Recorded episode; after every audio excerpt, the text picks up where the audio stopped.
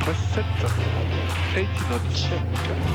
La France de Tango, bonsoir, de Tango 3, il 0 est touché, attendez. Eh bien, bonsoir, de... Conseil, bonsoir, de Hugo par la Air France. You're all very welcome to Air Flight already 401 to London.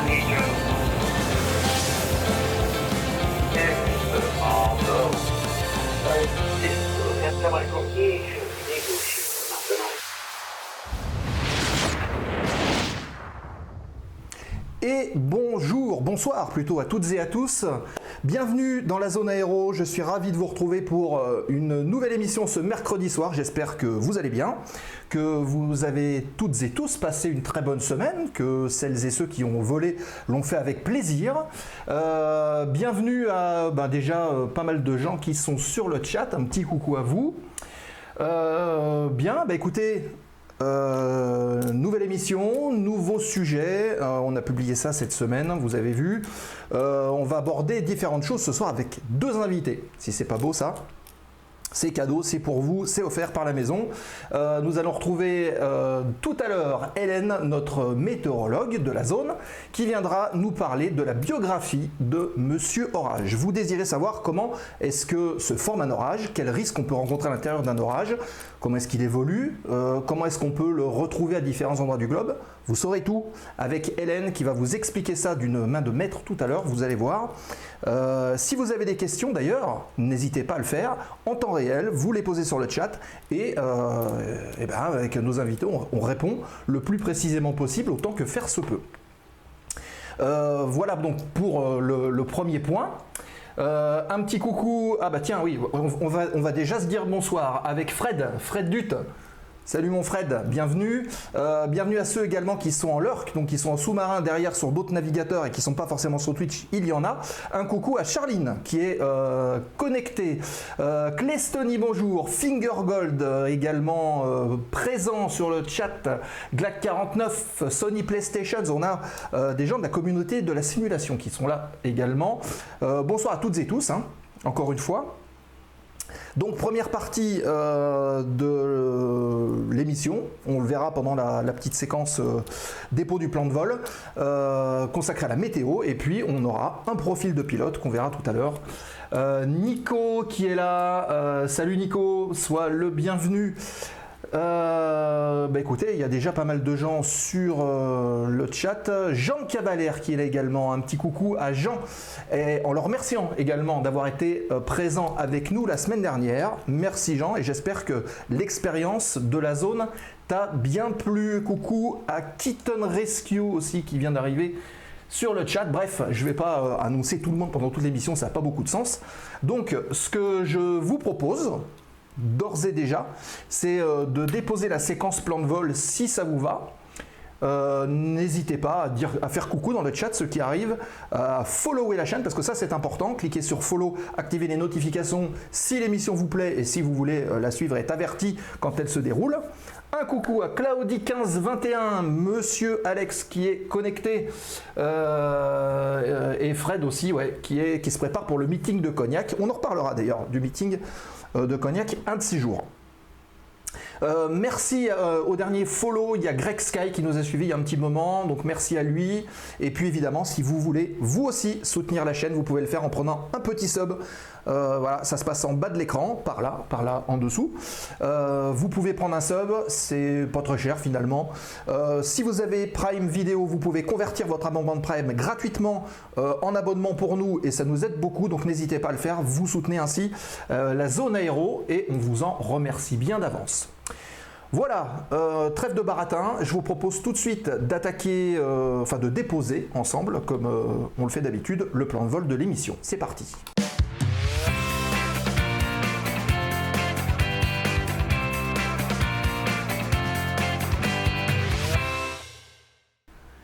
Donc, euh, nous déposons ensemble le plan de vol de l'émission. De quoi allons-nous parler ce soir? Je vous affiche le sommaire.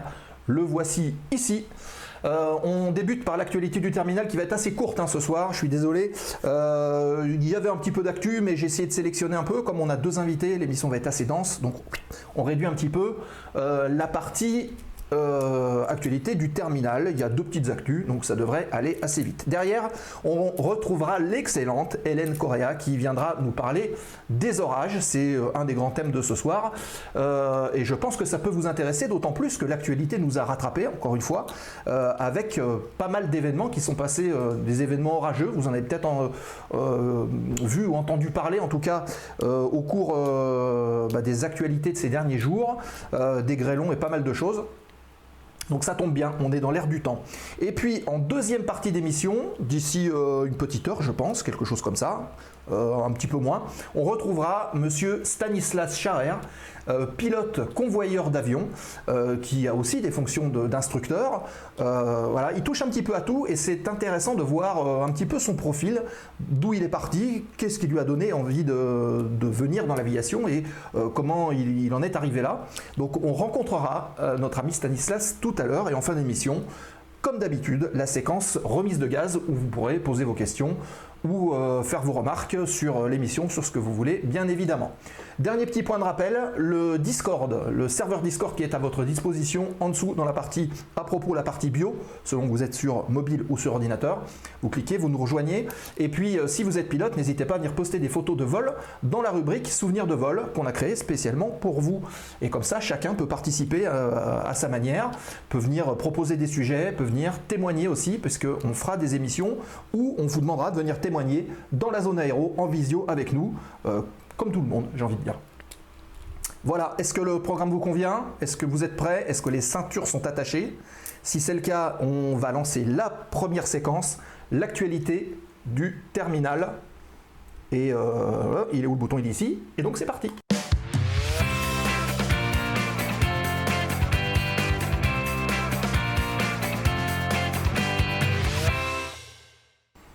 Et l'actualité du terminal qui débute donc en ce mercredi soir, deux petites news. Euh, la première, on va aller du côté de la Belgique pour vous présenter un constructeur qui euh, marche très fort en ce moment. Vous en avez peut-être entendu parler euh, de, cette, marque d'avion qui s'appelle Sonaka Aircraft. Alors je vous ai mis un petit, une petite photo. Donc Sonaka, le plus belge des avions. Et Sonaka marche très fort en ce moment. C'est donc un constructeur belge qui euh, date de très longue date, puisque la marque Sonaka, si vous voulez, est officielle depuis 1977, donc ça fait déjà un certain temps, mais qui faisait pas forcément des avions. Elle travaillait aussi euh, beaucoup dans, dans des pièces aéronautiques, mais euh, Sonaka, c'est avant tout l'ancienne Sega, un petit peu même nom, enfin même typologie que, que les consoles de jeux. Euh, et euh, Sega a été créé en 1920, tenez-vous bien, euh, du côté de, Charleroi, avec les avions ferrés qui euh, datent ben, finalement de la, de la Première Guerre mondiale. hein. Et euh, eh bien, cette, euh, cet ancêtre quelque part de, Sonaka euh, a évolué pour ensuite donner euh, Sonaka et, et- et d'autres filiales. Et ces filiales sont situées un petit peu partout dans le monde. On la retrouve euh, aux États-Unis, au Canada, au Mexique, au Brésil, en Chine, en Roumanie et même au Sri Lanka. Donc ils sont implantés un petit peu partout. Alors, euh, au départ, Sonaka, ce sont des constructeurs euh, de pièces, de pièces mobiles d'ailleurs, euh, notamment des ailes et des volets, et également des concepteurs de structures spatiales. Donc ils touchent vraiment à tout. Et pour les civils et pour les militaires, hein, ils travaillent aussi bien pour les deux. Au niveau du, côté euh, civil, on va parler un petit peu d'Airbus, Airbus Embraer, où euh, euh, Sonaka fournit en fait un certain nombre de pièces. Et puis vous avez également pour les militaires avec le fuselage arrière du F-16 qui a été fourni lorsque des F-16 ont été livrés en Europe dans les pays du Nord. En 2015, donc, création de la partie aircraft de Sonaka, donc fabricant d'avions. Pourquoi? Ben, Parce qu'en fait, l'idée originale était de créer un avion, un biplace de formation. Il y avait une grosse demande là-dessus et euh, ben, a été pensé l'avion que vous avez sur votre écran actuellement, le Sonaka 200. Vous en avez peut-être vu, hein, puisqu'il n'est pas sorti euh, hier, mais il est quand même assez récent. Je crois qu'il date de 2019 pour les premiers vols.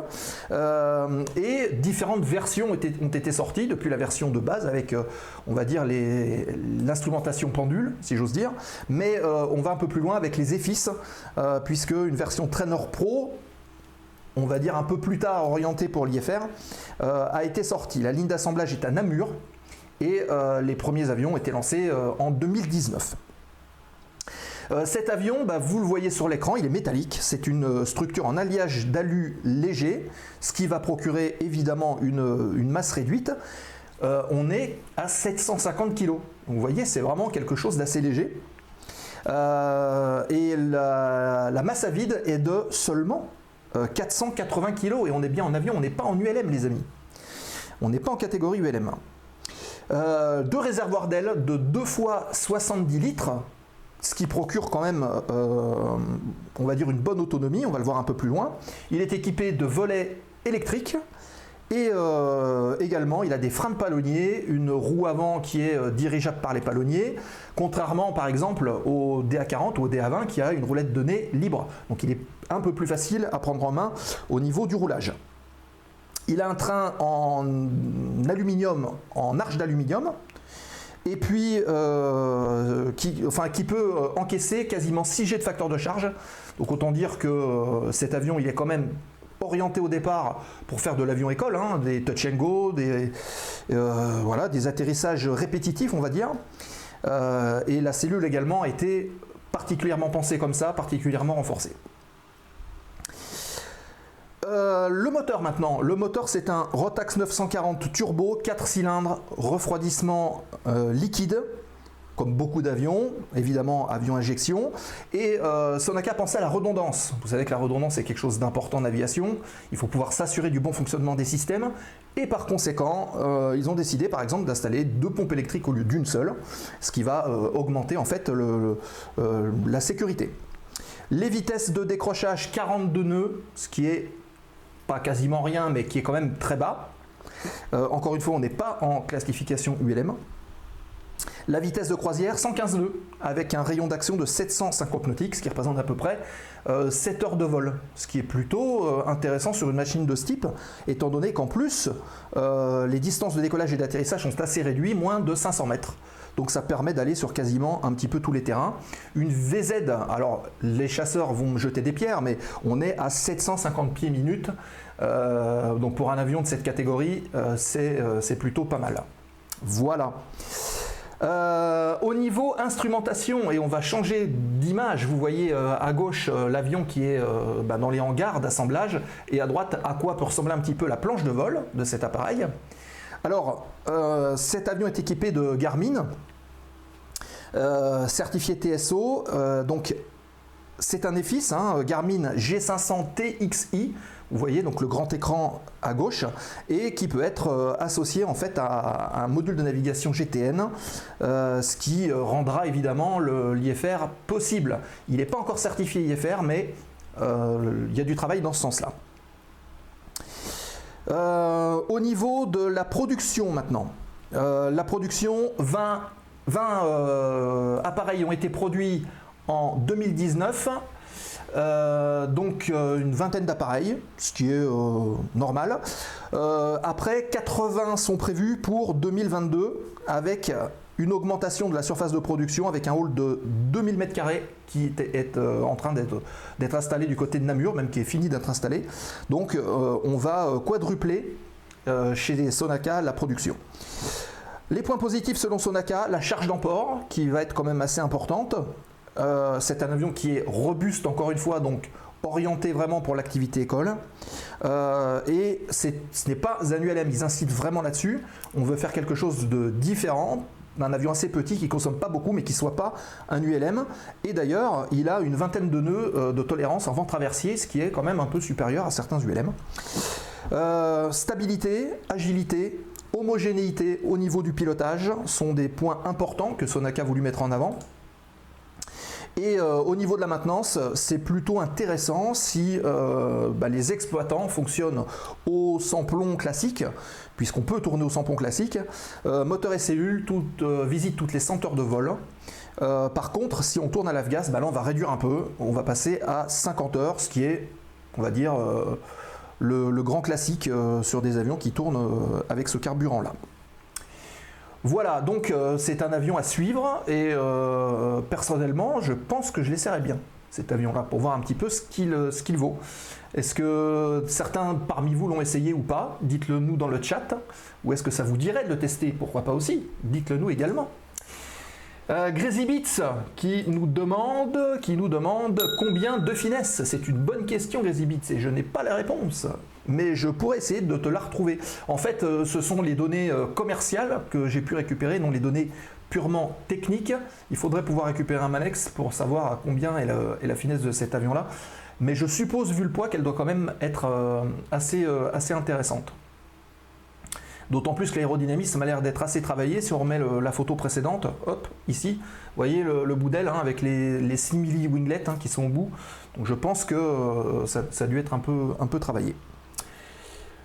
Voilà, j'ai pas fait attention. euh, tu as la charge utile 750 kg en masse max et le zero fuel weight à 480 kg, mon cher Alex. Voilà pour les charges annoncées constructeurs sur ce Sonaka 200.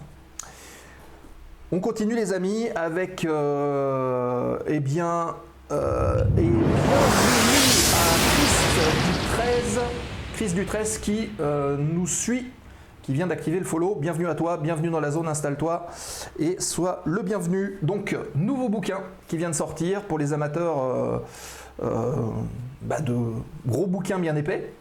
Enfin, pas, tant que ça, parce qu'il a seulement 292 pages, donc de quoi vous occuper. Sorti chez CEPA du S, le guide du futur pilote de ligne, euh, qui reprend en fait euh, tous les préparatifs que vous devez euh, connaître si vous envisagez de faire une formation de pilote de ligne. On va dire qu'il commence grosso modo à partir du mûrissement. Donc vous préparez euh, votre PPL, etc. Vous faites votre mûrissement et derrière, bah, vous pouvez démarrer euh, en suivant ce, petit guide qui va vous expliquer bah, toutes les étapes par euh, lesquelles vous allez passer pour arriver au sésame du futur pilote de ligne et notamment des formations CPL, l'IRME, la MCC, savoir un petit peu à quelle sauce vous allez manger pour bien préparer derrière euh, la QT.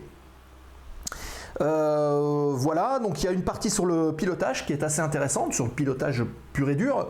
Alors je ne sais pas si ça vaut vraiment euh, un Zilio par exemple, ou ce genre de choses, mais euh, vous avez un petit peu de, pilotage qui est abordé. Vous avez également de l'IFR avec certains points sur les attentes, sur de la radionavigation. Donc si ça vous intéresse, vous pouvez le trouver chez CEPA du S pour la modique somme de 35 euros et je pense qu'il sera commandable dans toutes les bonnes boutiques aéro. Voilà pour la revue de presse et pour la séquence euh, actualité du terminal.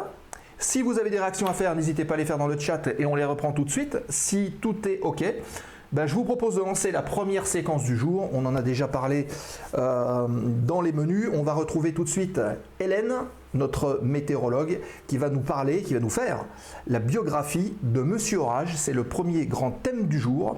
Et euh, donc ça s'appelle ça s'appelle comment On n'avait pas choisi. Euh, et ben ça s'appelle théorie avant la pratique.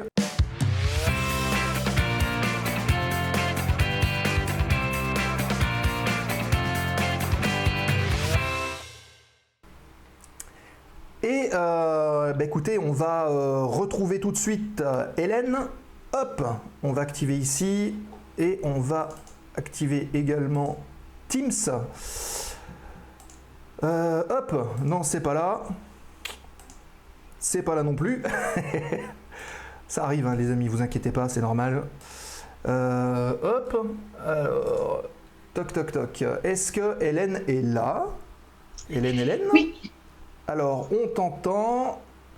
On ne te voit pas encore. Ah, ça y est. On te voit. Donc, je vais activer. Euh, hop. Voilà. Est-ce que est-ce qu'on voit Hélène ou pas? Non, toujours pas. D'accord. Ok. Alors, je vous assure qu'on a testé avant et ça fonctionnait. C'est vrai, je On, on confirme. doit avoir la, la- la malédiction du direct. Euh, toc, toc, toc. Euh, Teams, euh, normalement on est là. Donc là, non, c'est pas ça. Ah, voilà, ça y est. Ça y est On a récupéré Hélène. Voilà. Merci Hélène d'être avec nous ce soir. Donc pour le grand sujet du jour, on a parlé justement de la biographie de Monsieur Orage. Alors il y a des gens qui m'ont dit pourquoi euh, Monsieur et pourquoi pas Madame. Il n'y a aucun sexisme là-dedans. On avait dit que les dames pour plus une fois qu'une catastrophe, euh, voilà, c'est c'est masculin. Hein Oui. C'est ce qu'on dit des fois. Donc, euh, voilà, l'idée c'était de comprendre un petit peu comment, euh, comment peut arriver un, un orage, comment se vend, parce que ça reste quand même un des gros- plus gros dangers en aéronautique et en aviation. Mhm. Donc, on a fait appel à une spécialiste et on compte sur toi pour nous expliquer un petit peu comment est-ce que ça fonctionne, comme dirait euh, Michel Chevalet. Ok. Euh, ben, bonsoir à tous. Euh, voilà, donc bah, je vous propose de, de poser vos questions déjà dans le chat, si Ah. vous en avez, au fur et à mesure. Alors, le chat, on compte sur vous pour une première réponse. Pour une première réponse? Bah, oui. Non, c'est tu veux leur poser une question, c'est ça? Non, non, non, non, pas du tout. Non, je disais, n'hésitez pas au cours de, Ah oui. de, de la présentation à, à poser une question si vous en avez. Et je vous propose bah, de, de commencer. Alors, euh, le cumulonimbus déjà et l'orage, donc on va associer. Euh, de quoi on parle? Donc, le cumulonimbus, en fait, on peut l'appeler monsieur parce que c'est un peu le roi des nuages, on l'appelle comme ça aussi. Et euh, le roi des nuages, parce que c'est le plus imposant de- des nuages, c'est celui qui a une extension verticale la plus importante et qui peut aussi avoir une extension horizontale très importante, pas forcément le système qui a le plus d'extension horizontale, parce qu'il y a des cyclones aussi, mais euh, par exemple, mais euh, où il y a d'autres structures nuageuses. Mais en tout cas, le nuage en tant que tel, c'est le plus, dans les classifications des dix genres de nuages, c'est le plus grand. Alors, plus grand, ça veut dire quoi? Mais ça veut dire qu'il va globalement. euh, alors, ça, ça dépend du type de cumulonimbus, on va en parler, mais son extension un peu horizontale, c'est de l'ordre. euh, bah, un carré de 10 km par 10 km, c'est assez standard, et une hauteur de 10 km, une altitude de 10 km, bah, euh, ça fait du coup un cube de 10 km cube. Voilà, donc on va se retrouver, ça c'est un cumulonimbus un petit peu de base, et puis sachant qu'il peut être beaucoup plus grand que ça. Euh, il peut faire, euh, ben, en fonction de là où on se trouve sur Terre, il peut être d'une hauteur de 4-5 km d'épaisseur, par exemple, et puis quand on est plus dans des latitudes élevées, et il peut être du- d'une épaisseur de plutôt 17-18 km, voire Ça un peu mal, plus hein. quand on est euh, sous les tropiques. Donc en effet, euh, largement, euh, on peut avoir un facteur 3 quasiment hein, entre les plus petits et les plus grands. Et au niveau du sol, eh bien, on va en parler de toute façon. Au niveau de l'extension horizontale, j'en parlerai un peu après. De quoi il est constitué juste aussi? Est-ce que euh, euh, cumulonimbus, de... qu'est-ce qu'on peut trouver dedans? Est-ce que vous avez une idée? Tiens, Des je m'amuse avec le chat. si Des- vous voulez répondre. Moi, je le vois pas par contre. Donc tu me dis, c'est Sébastien, parce que moi je vois. d'accord. Donc, première petite question, votre avis, il y a quoi dans un cumulonimbus? Les amis, à votre avis, qu'y a-t-il dans un cumulonimbus selon vous? Alors, On attend, des fois il y a des petits décalages, euh, le temps que... Ah, alors, il y a Théo Oui. qui nous dit, alors, bah tiens, on va utiliser euh, Feature Chat pour ça. Hop, et ben je vais afficher sur l'écran les petites réponses. Il y a Ouais. Théo qui nous dit de l'eau et de la glace. C'est bien, c'est bien, c'est un bon début. Claudie En effet, il y a de l'eau euh, et de la glace. Est-ce que tu peux être un peu plus précis? Est-ce que tu vois euh, ce que je veux dire ou pas? On pourrait être un peu plus précis que ça. Parce que quand on dit de l'eau, on pense aux gouttelettes, euh, aux gouttes d'eau. Et elles ont une particularité parfois. Cette eau, elle a une particularité. Christ euh, du, du 13 qui nous dit du vent. Tout à fait, il y a du vent, en effet, c'est tout à fait vrai. Et Cypress qui euh, nous dit également euh, de la grêle. Et bienvenue à toi Cypress, bienvenue et merci Oui. pour ton follow. Alors j'étais plus dans ce qui constitue le nuage, mais tu as raison, à un moment donné, c'est le seul nuage en effet qui va pouvoir être capable de, de faire des, des grêlons. Dans ce que j'attendais, en fait, c'était l'eau surfondue, De l'eau sur puisque derrière se cache le phénomène de givrage. Et c'est vrai qu'un nuage comme celui-là, euh, il contient énormément d'eau, sous forme de gouttelettes en suspension. Qui, si, si on est à température positive, bah, ça fait des petites gouttelettes très fines, euh, enfin très fines. Elles sont quand même euh, potentiellement assez grosses. Après, elles finissent par tomber quand elles sont trop lourdes et ça fait de la pluie. Mais voilà, des petites gouttelettes d'eau euh, liquide en suspension à température positive, ok. Puis quand on est à température négative, qu'est-ce qu'on a? Bah, On a encore de l'eau. Ça s'appelle l'eau surfondue, donc, et, et ça, c'est ce qui est à l'origine du phénomène de givrage. Et si on monte un peu plus dans le nuage et qu'on atteint euh, les hautes parties euh, du nuage jusqu'à l'enclume, eh bien là, on va se retrouver avec des cristaux de glace. Et c'est ce qui constitue euh, principalement l'enclume. Alors, si tu me permets, Hélène, au niveau de Mhm. l'eau surfondue, euh, peut-être que certains d'entre vous l'ont déjà vu sur des chaînes comme YouTube par exemple, où vous voyez une bouteille d'eau euh, minérale que quelqu'un met euh, au freezer, il la ressort, elle est encore liquide, et il met une petite pichenette dedans et elle devient, elle se solidifie d'un coup. C'est ça finalement de l'eau surfondue? Oui, c'est un état instable euh, vraiment de, l'eau liquide, puisque à température négative, passé le point de congélation, elle reste euh, liquide. Alors, euh, avant de passer à l'état solide, il va falloir avoir des températures beaucoup plus basses. Et c'est quelque chose que l'on rencontre dans l'atmosphère finalement très très fréquemment. Et tous les nuages entre 0 et moins 10 ont de l'eau surfondue. Après, ça va dépendre. Il va y avoir, commencer à y avoir des cristaux. Et, mais les cristaux ne sont pas encore majoritaires à moins 10, hein, donc on a encore beaucoup d'eau surfondue et on peut en rencontrer jusqu'à une température de moins 30, moins 40. Donc euh, c'est quelque chose qui, qui concerne beaucoup de nuages. Et plus les nuages sont euh, à développement vertical comme un cumulus, Mhm. euh, et d'autant plus le cumulonimbus, plus la quantité d'eau est importante. hein, il y en a dix fois plus de- d'eau dans ces nuages-là que dans les nuages euh, sous forme de strates. Et du coup, euh, ça fait des quantités d'eau euh, surfondues très importantes et des conditions qui ne sont pas euh, propices du tout au vol.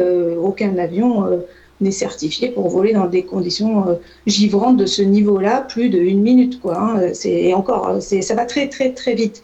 Et c'est des tonnes de glace en quelques minutes qui peuvent se former sur le sur le- le- l'aéronef. Ouais. On repense peut-être aussi au Rio Paris, euh, qui était passé, il me semble, dans, dans ce type de nuage.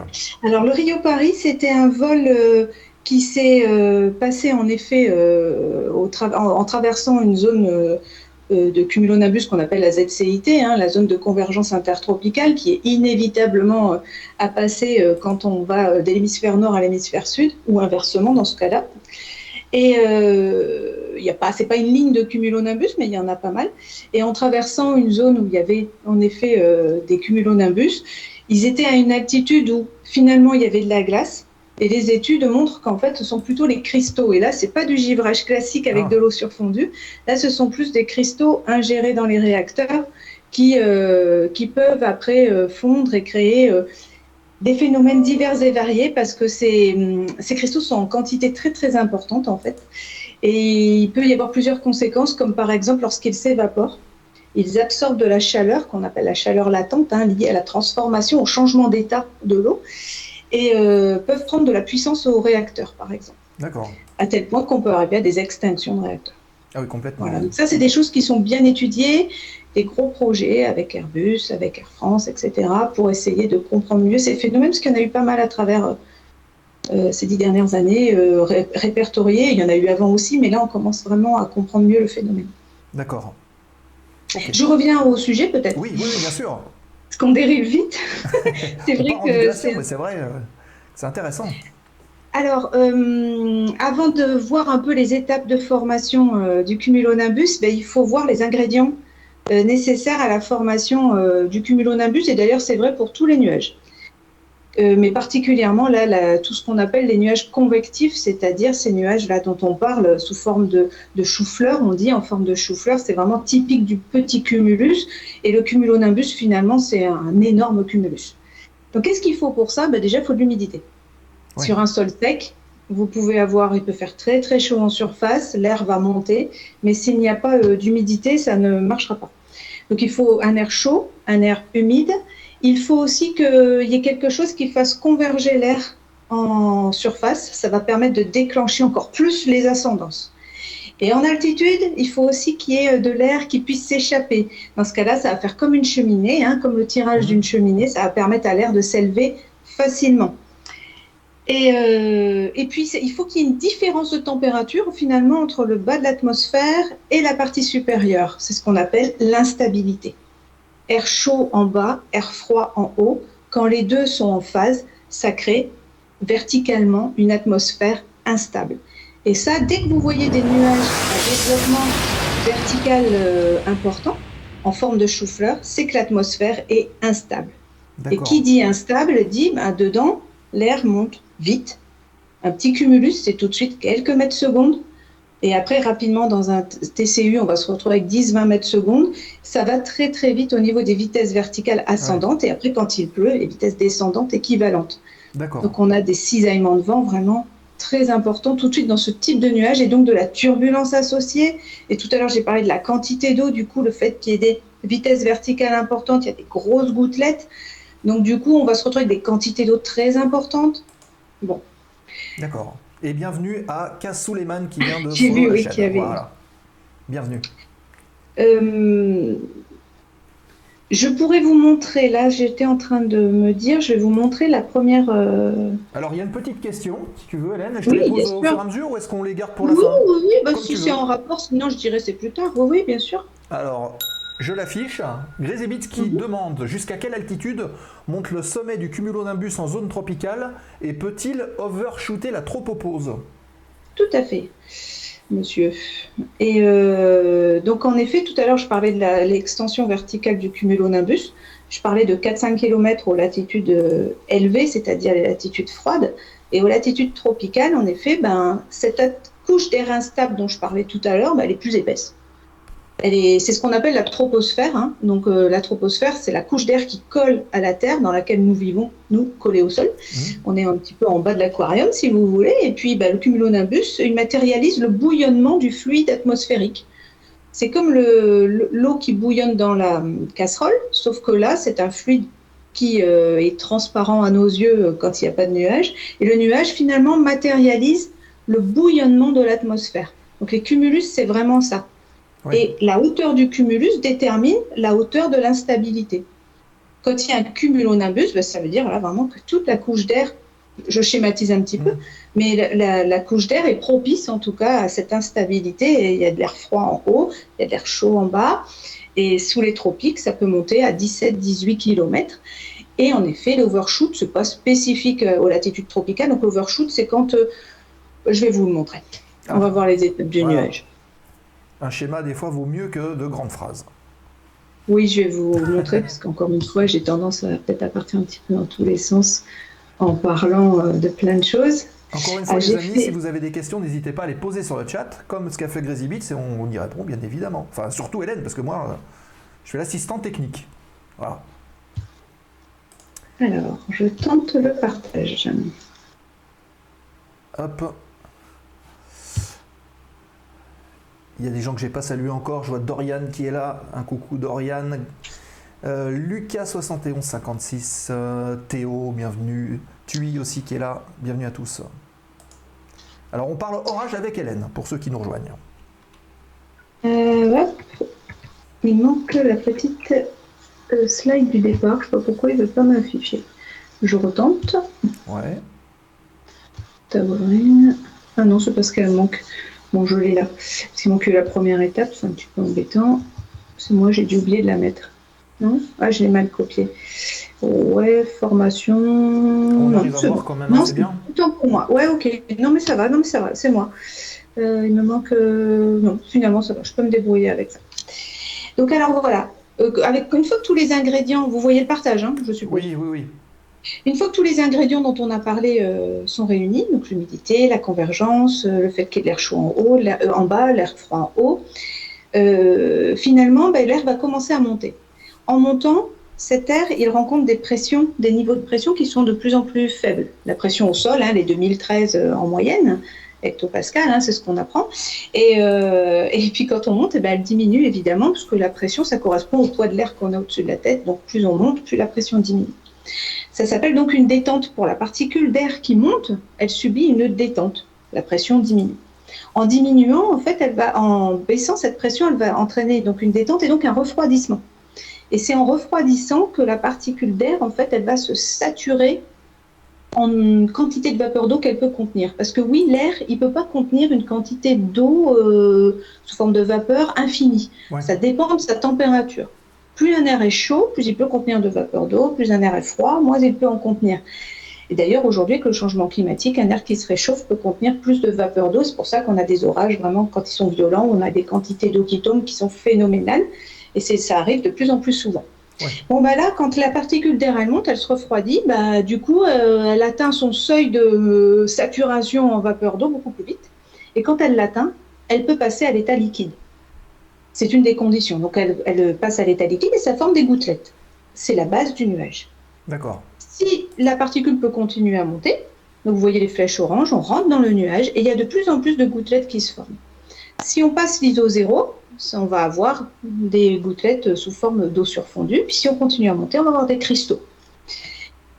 Alors au départ, vous avez les petits cumulus, vous savez quand euh, qu'on dit cumulus de beau temps, euh, voilà par exemple le petit cumulus humilis, on l'appelle en météorologie. Et, puis là, après, on, a, peut avoir un cumulus un peu plus haut euh, qui va faire médiocris. Et puis là, on vous a représenté un TCU que l'on appelle, nous, cumulus congestus.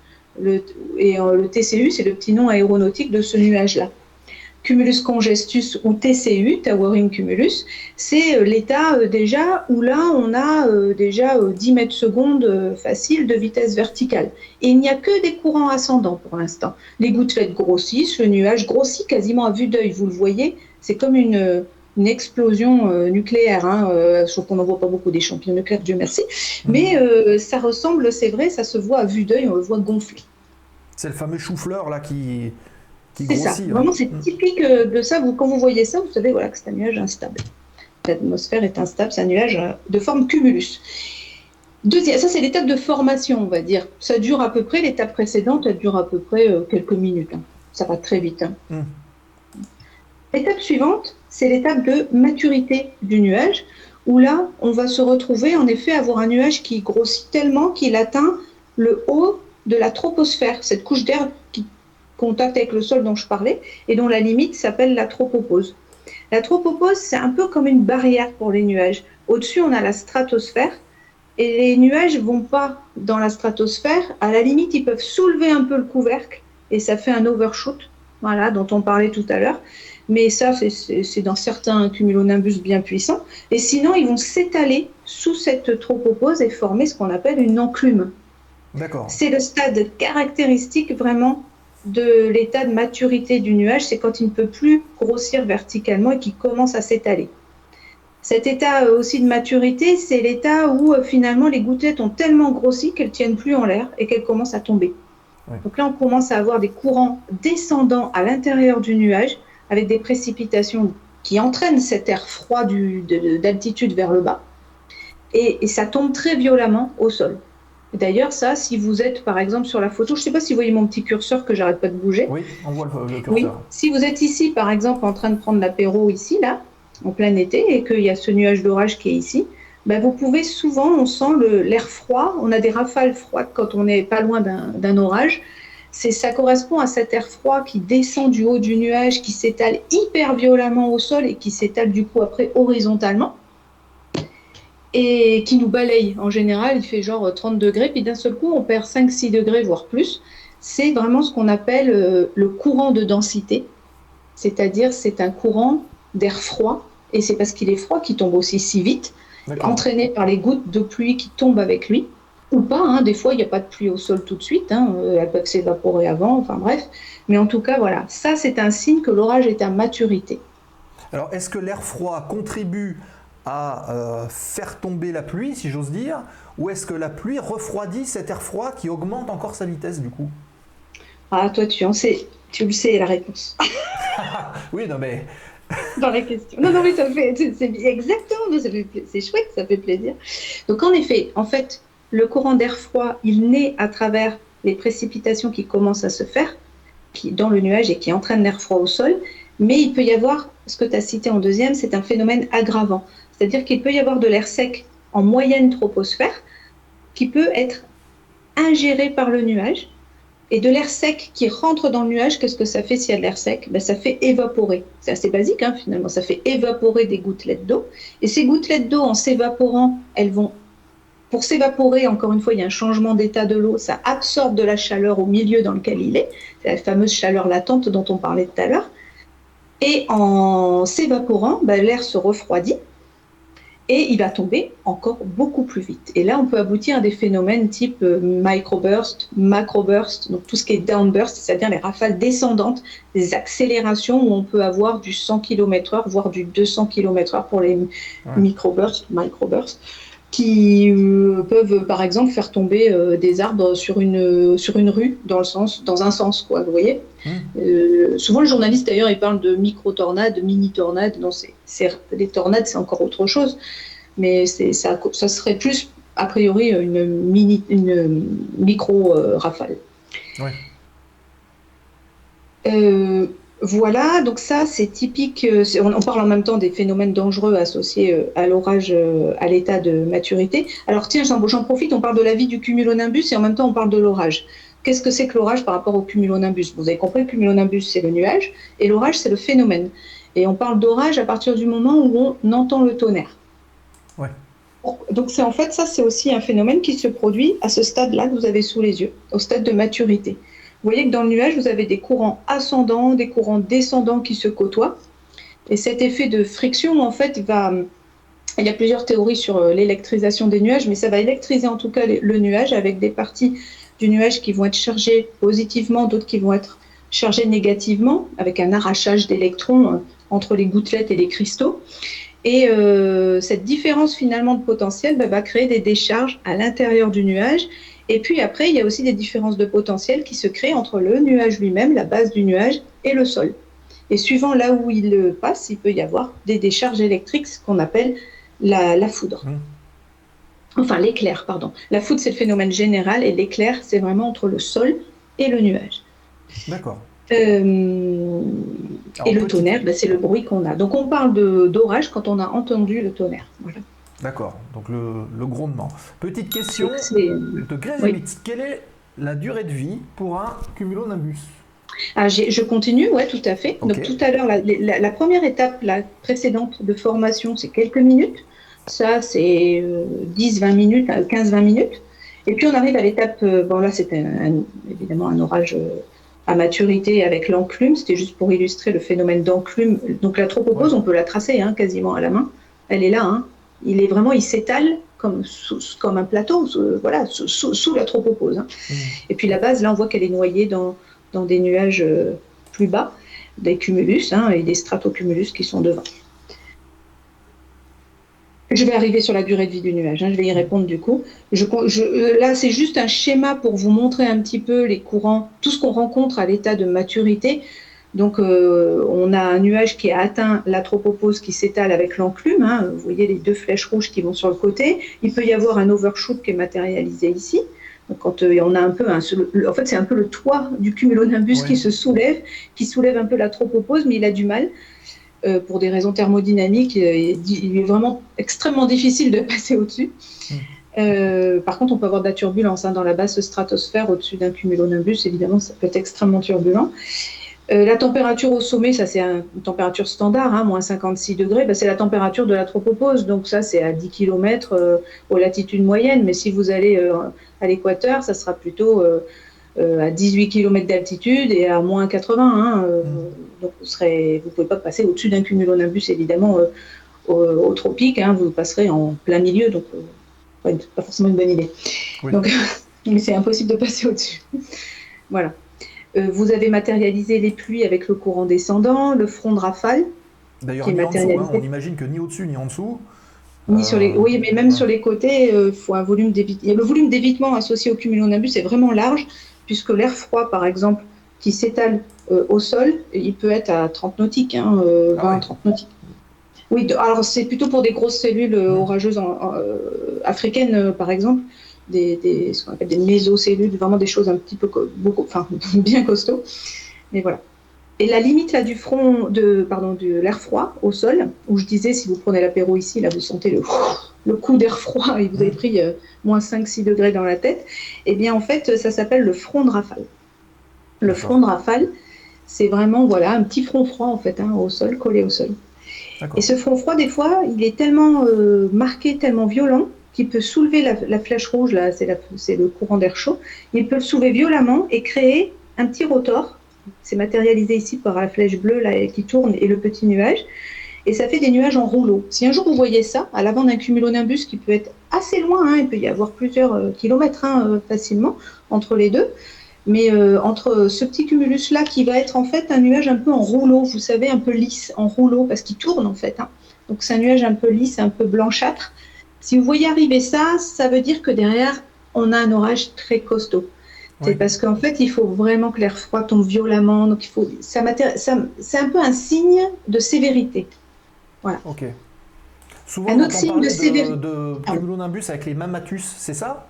C'est ce que j'allais dire. Non, ça, c'est pas les mammatus. Ça, c'est vraiment ce qu'on appelle l'arcus, le nuage de basse couche. C'est un cumulus, en fait, hein, un stratocumulus ou cumulus, vraiment collé au sol, euh, euh, en basse couche, qui matérialise vraiment l'air chaud qui, tourbillonne euh, à l'avant euh, parce qu'il est soulevé brutalement par l'air froid. Ce dont tu parles, les mamas, c'est en fait, on le voit un peu ici, là, c'est matérialisé sous l'enclume. Mais ça peut être très bas. Hein. L'enclume, au départ, elle est très haute. Et puis, en fait, le nuage, plus il est costaud, plus ça s'étale, plus l'enclume, elle est épaisse et elle finit par descendre assez bas. Et ça fait des sortes de bulles sous la partie de l'enclume euh, qui sont des signes, en effet, de sévérité aussi de, du cumulonimbus. Ça montre vraiment toute la turbulence. C'est signe de très grande turbulence aussi dans ce nuage. Ok. Voilà. Et la grêle, euh, on peut terminer voilà, sur les. En fait, à l'état de maturité, on a, on a parlé de, de la foudre, de l'éclair, on a parlé de la turbulence tout à l'heure. Vous imaginez les cisaillements de vent, évidemment. Donc, on est de l'ordre, on peut avoir 150 km/h ascendant et descendant, et parfois on a un peu plus hein, euh, aussi. Euh, on peut avoir de la grêle, on en a parlé tout à l'heure, du givrage, tout est en intensité très forte. D'accord. Et puis après, le dernière étape, 10 minutes, qui dure 10 minutes, c'est l'étape de dissipation. C'est quand Ouais, en fait rapide. les pluies étouffent les courants ascendants et il n'y a plus de courant ascendant. Donc du coup, s'il n'y a plus de courant ascendant, le nuage disparaît près du sol où il s'écrase sur lui-même en fait. Donc ça fait des nuages bas type stratocumulus. Et, euh, et puis il reste l'enclume en général en haut, donc qui, qui se transforme en cirrus bien épais et qui peut rester un petit moment. Voilà. Donc là, il n'y a plus que des courants descendants de l'ordre de quelques mètres secondes. D'accord. Tout ça, ça fait que ça dure moins d'une heure. D'accord. Oui, donc Voilà, c'est des phénomènes fini. quand même qui sont réduits. Quoi. On on n'imagine pas un nuage Alors. qui dure toute une nuit. J'ai arrêté le partage. Je l'ai arrêté le partage ou pas? Oui, c'est bon. Ouais, voilà. Alors tout ça, c'est des phénomènes. En fait, le- la durée de vie, le cycle de vie d'un orage, en effet, c'est moins d'une heure. C'est 50 minutes euh, à peu près. Donc forcément, vous voyez bien que les orages, vous avez bien observé, qui duraient plus longtemps, bien souvent. C'est qu'il se passe autre chose. Ce que je viens de vous décrire, c'est un nuage monocellulaire. Monocellulaire, une seule cellule. C'est ce qu'on vient de voir. Mais après, il y a d'autres types de nuages. Donc là, j'ai pas de schéma, je vous en parle juste comme ça. Donc il y a les orages multicellulaires et les orages supercellulaires. Le multicellulaire, comme son nom l'indique, il y a plusieurs cellules comme celle que l'on vient de voir.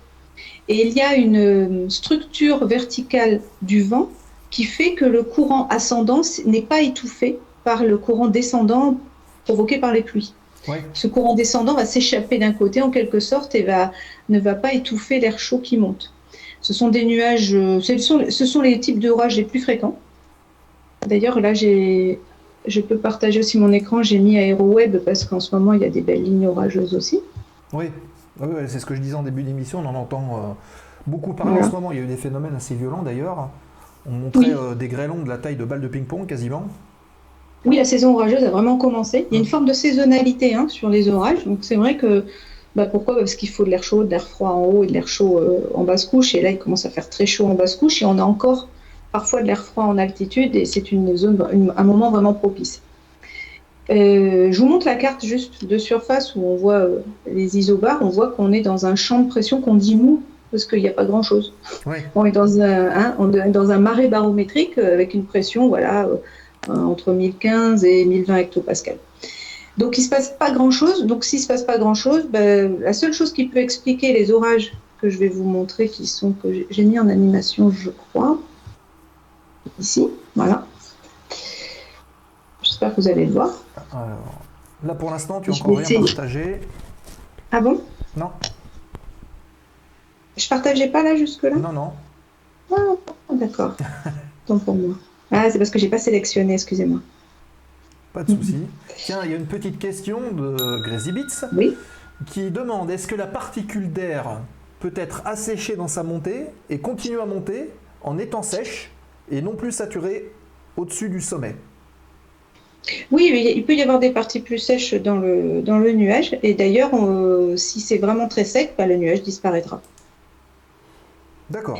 Et ce qui n'empêchera pas, alors, ce qui n'empêchera pas de pouvoir remonter à un autre niveau. Souvent, vous voyez des nuages d'ailleurs à plusieurs niveaux hein, dans, dans la troposphère. hein. On n'a pas que des nuages qui partent du bas et qui vont jusqu'en haut, hein, ça se saurait, euh, de la troposphère. Donc, on n'a pas que des cumulonimbus. Donc, c'est vrai que ouais, vous pouvez avoir euh, des couches de nuages diverses et variées. Et à l'intérieur même du nuage, ce que je vous explique, c'est vraiment des théories très simples, mais qui permettent d'aborder quand même très sérieusement le sujet. Mhm. Mais en fait, c'est énormément complexe. La physique des nuages, c'est quelque chose de très complexe. Et c'est vrai qu'il y a des couches d'air plus sèches, plus humides, qui se superposent les unes au-dessus des autres.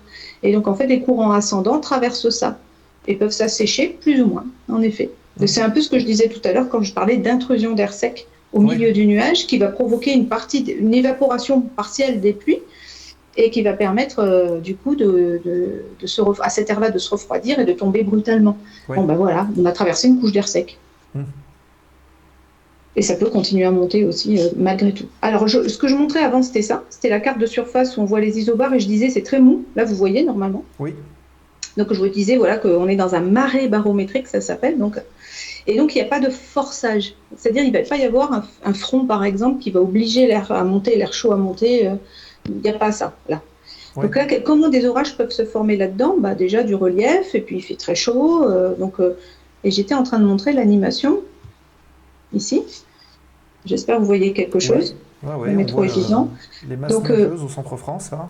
Voilà, au centre France. Et là, c'est vraiment aussi du multicellulaire avec plein de petites cellules. euh, On le voit notamment sur l'une des premières images, si je la mets. Vous voyez, on voit euh, des petites cellules. 1, 2, 3, là, il y en a une grosse.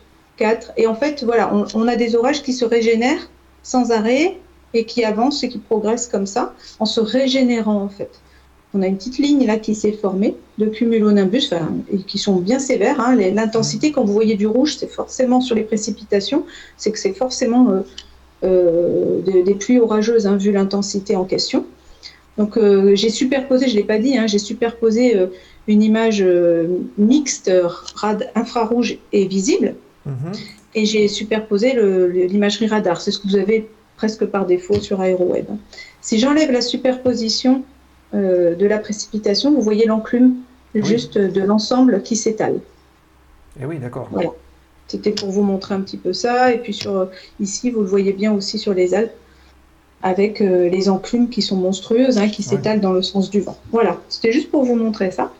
Donc les amis Je- bourguignons, là, les orages arrivent sur vous. Planquez-vous. Il y en a sur le chat, un certain nombre. Ah, d'accord. Voilà. Bon, voilà pour le cycle de vie de l'orage. Et donc, je disais que finalement, le... j'ai arrêté le partage normalement. Oui. bon? Ok. Euh, le... le multicellulaire est le, vraiment le plus fréquent. Et heureusement, parce que le. J'essaie de revenir, de vous voir. Hop, et j'ai pas cliqué sur le bon. Voilà. Et du coup, je vous vois pas, je me vois moi, mais enfin, c'est pas grave. Je... Non, je vois bien. Mais du coup, bon bah ça va, c'est l'essentiel. Et, euh, et l'autre type d'orage, oui, je disais heureusement qu'on l'a pas souvent, celui-là, c'est le supercellulaire. Mhm. Donc l'orage supercellulaire, là aussi, comme son nom l'indique, c'est une seule cellule, mais une méga cellule. Euh, donc un peu le principe qu'on a vu euh, tout à l'heure avec un courant ascendant, un courant descendant. Mais pourquoi finalement celui-là il est méga?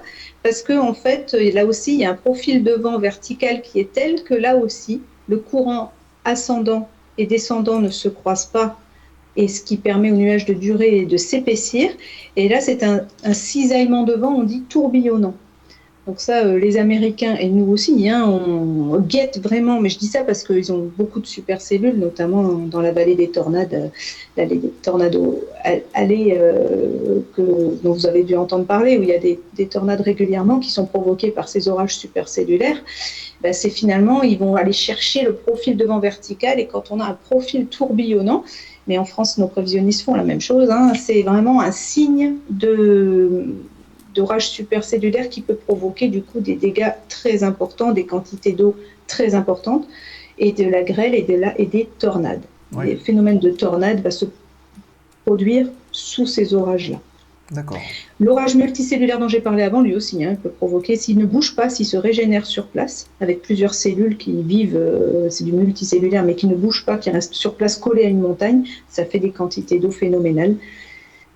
Comme on voit souvent dans les épisodes méditerranéens où il tombe des quantités d'eau faramineuses en quelques Ouais. heures. D'accord. Voilà. Ok. Eh ben, c'était très clair. Ça va Ah Oui, oui. c'était clair. Ah oui, que c'est pas évident, hein, en quelques. Je suis désolée, j'ai dû être longue peut-être. Non, Non, ça va non, non, non, c'est parfait. Euh, Bon. 26, euh, impeccable. Euh, Cypress 340, c'est calme pour l'instant en Sud-Bourgogne. Eh bien, tant mieux, ça risque de pas durer.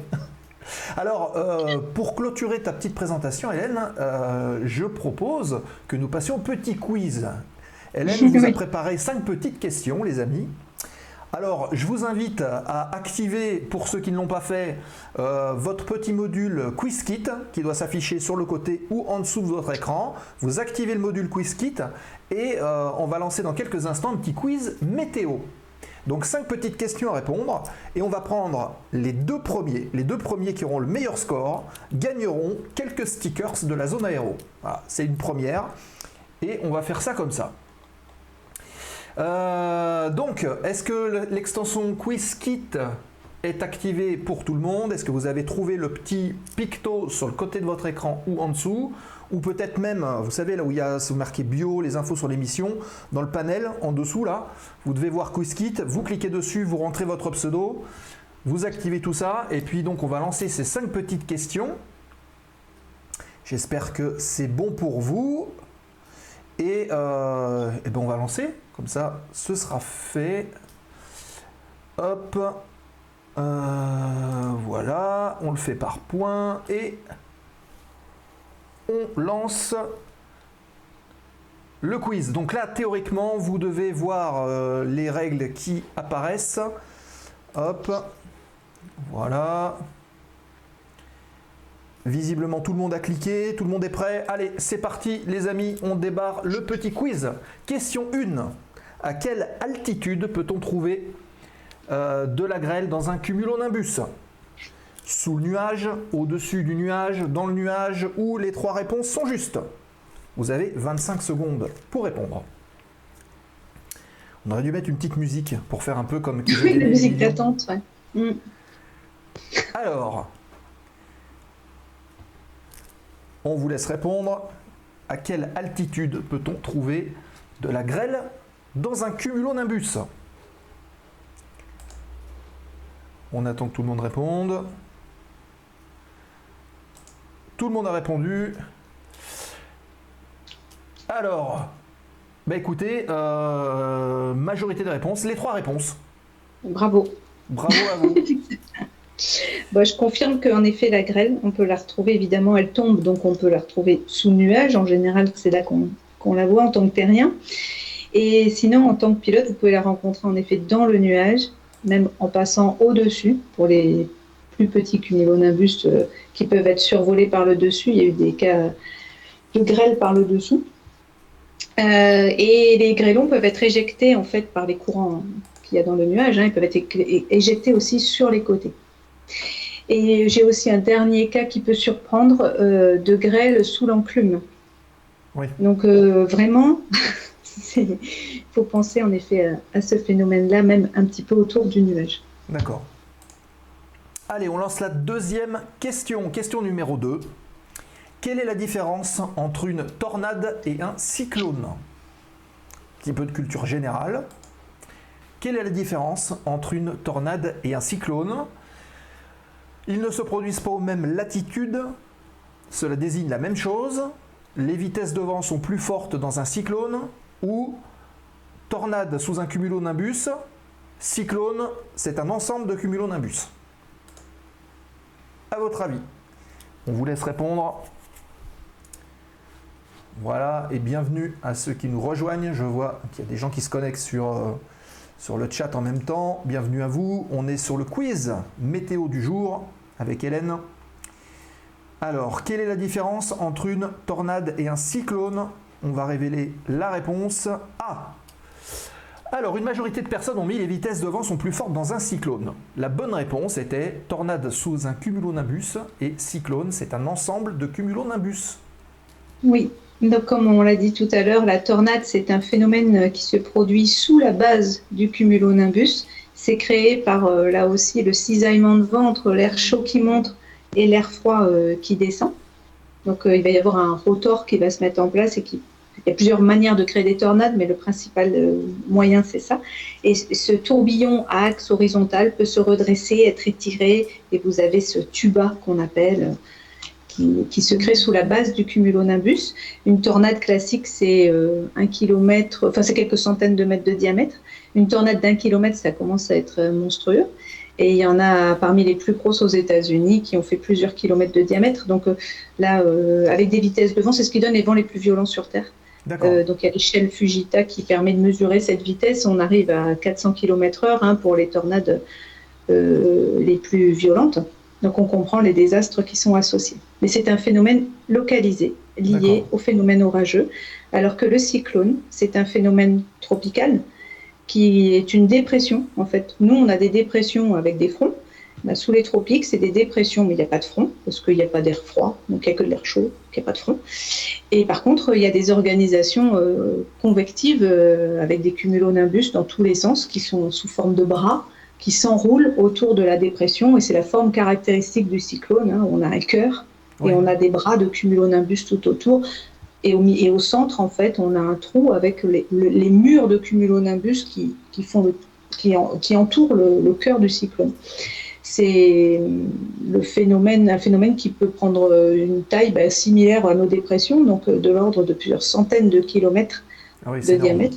Mm. Voilà. Et qui dure quelques jours, alors que la tornade, elle dure quelques heures. D'accord. Voilà. Question suivante. Question numéro 3. Peut-on rencontrer du givrage dans un cumulonimbus Alors seulement aux latitudes tempérées.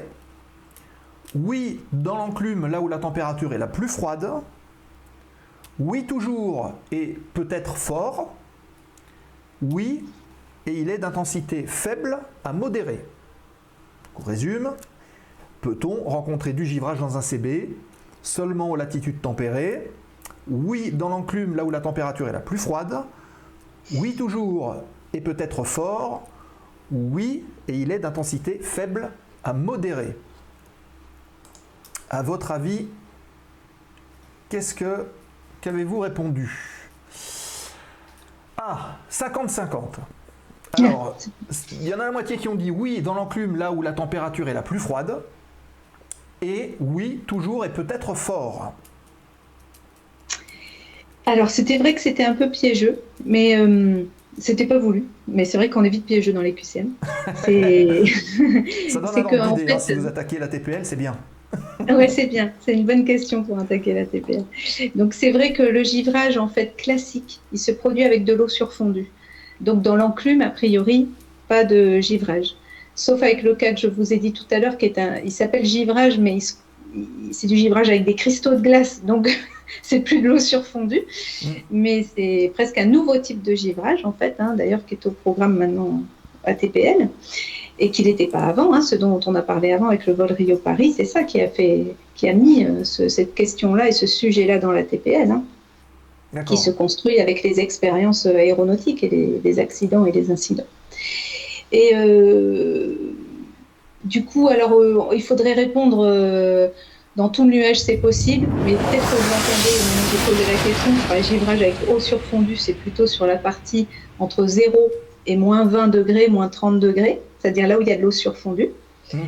Et, euh, et où est-ce qu'on peut le rencontrer Vraiment dans tous les cumulonimbus tropicaux ou euh. Parce que souvent, ça aussi, parfois, ça peut être euh, euh, piégeux. Et en fait, dans les latitudes tropicales, l'ISO 0 est juste beaucoup plus haute. Mais euh, par contre, la zone au-dessus de l'ISO 0, comme le nuage il monte très très haut, il y a quand même beaucoup de givrage, bien évidemment. Donc on peut tout à fait givrer aussi dans un cumulonimbus tropical. Ok, très bien. Euh, petite question qui vient d'arriver. Il peut y avoir du givrage avec des cristaux, point d'interrogation Oui, mais c'est de ce dont je parlais tout à l'heure, tout à fait. Donc, euh, avec le vol Rio-Paris qui est, qui, que, dont j'ai parlé pour illustrer ce, ce phénomène. Donc, c'est l'ingestion euh, de givrage, mais pas au sens d'eau surfondue qui congèle, du coup. Là, c'est euh, d'autres phénomènes liés à, à la présence de microcristaux en très grande quantité dans des enclumes de cumulonimbus tropicaux très virulents. C'est quand même pas tous les cumulonimbus Oui. euh, a priori tropicaux, mais euh, voilà, ce sont des choses qui sont, qui sont à l'étude.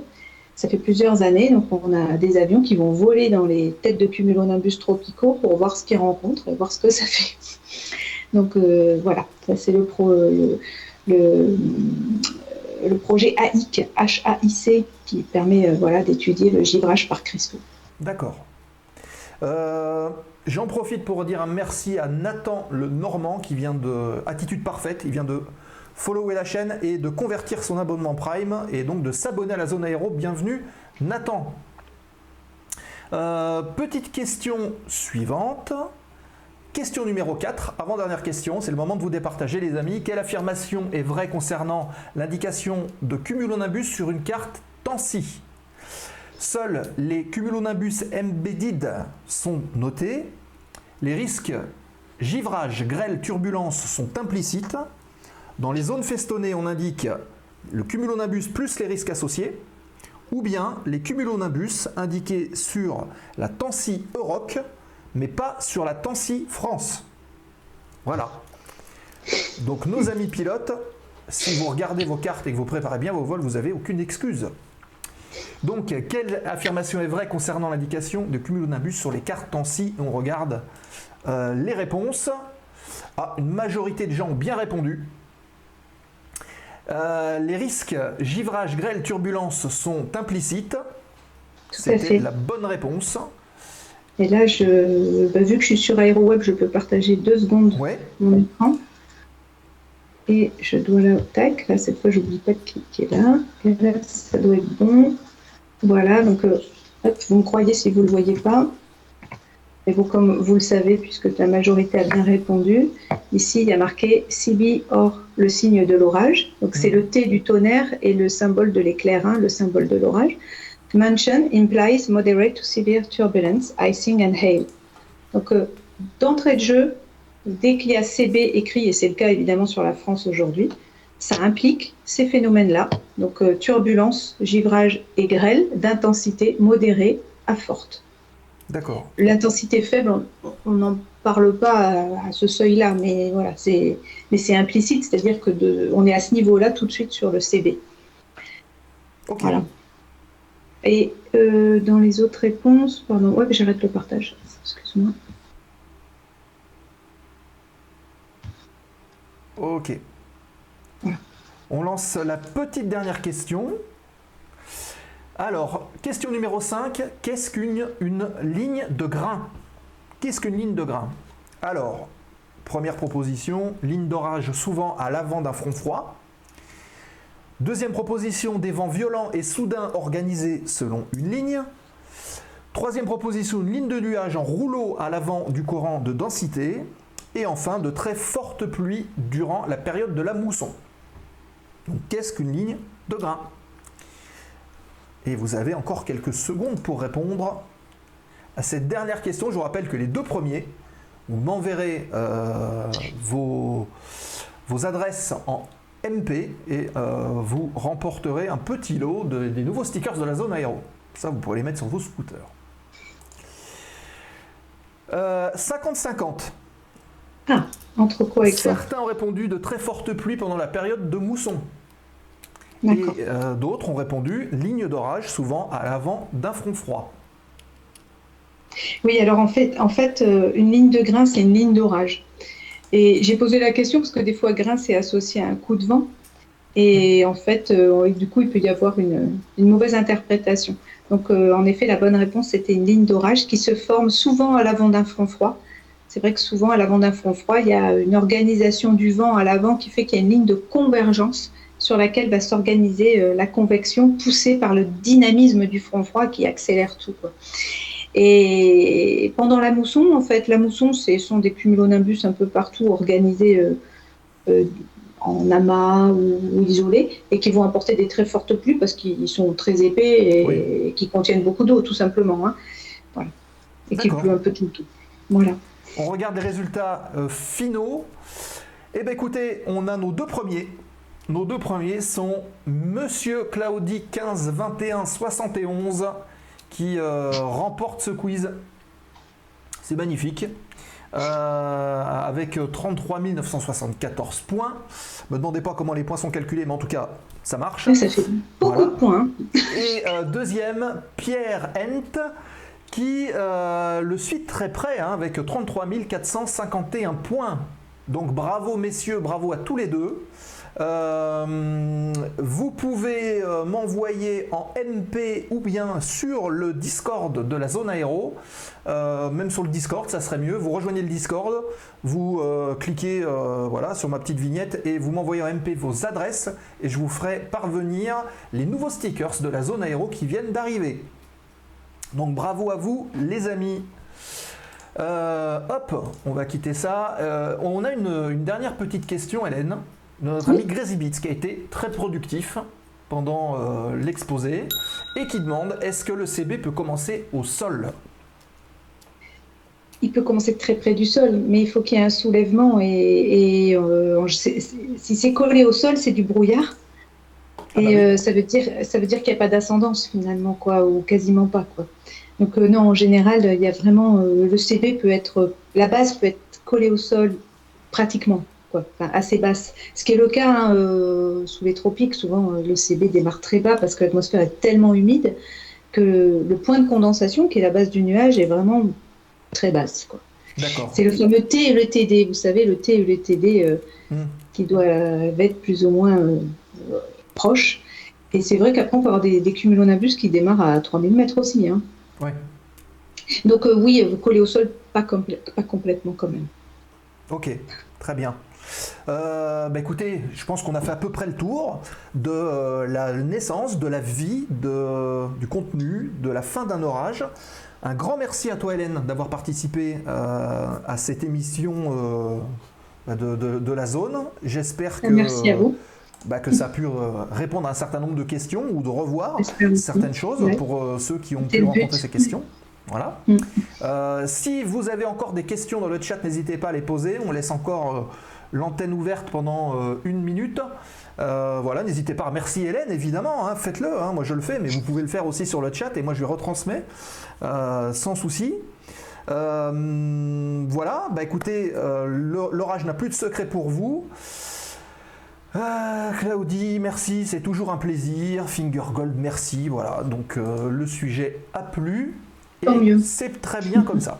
Merci beaucoup. Merci à toi, Hélène. Merci Sébastien. On espère te retrouver très bientôt et pourquoi pas autour du bar de la zone un de ces jours. Ah oui, Ça serait en bien. effet. Ça serait Et bien. c'est très chouette. euh, Je vois que c'est très chouette. Ah bah oui, ouais, ouais, je pense que Ouais. on, va, on va organiser tout ça. On va organiser tout ça. Euh, merci encore, Grizzly passionnant. Voilà, il y a, euh, on a un passionné. voilà. Merci encore une fois, Hélène. Euh, Si vous avez des questions particulières à poser, faites-le aussi. Dans, euh, sur le Discord, sur le Discord, on peut éventuellement faire suivre aussi euh, les questions. Donc n'hésitez pas, cette zone est aussi la vôtre, donc aucun problème, allez-y. Euh, Hélène, on va te souhaiter une bonne soirée. Encore une fois, merci. Et on va retrouver dans un instant, juste après le jingle, notre ami Stanislas Charrer, deuxième partie d'émission. C'est un visage dans les nuages et on va savoir bah, qui est Stanislas et euh, quelle est la vie d'un pilote convoyeur d'avion. Hélène, merci beaucoup. Au revoir, bonne soirée. Merci à toi. Donc je te laisse couper le, le micro et la caméra. Tu peux rester en ligne si tu veux suivre évidemment la suite de l'émission. Et puis on va retrouver tout de suite Stanislas juste après le jingle, le visage dans les nuages dans la zone aéro. C'est parti.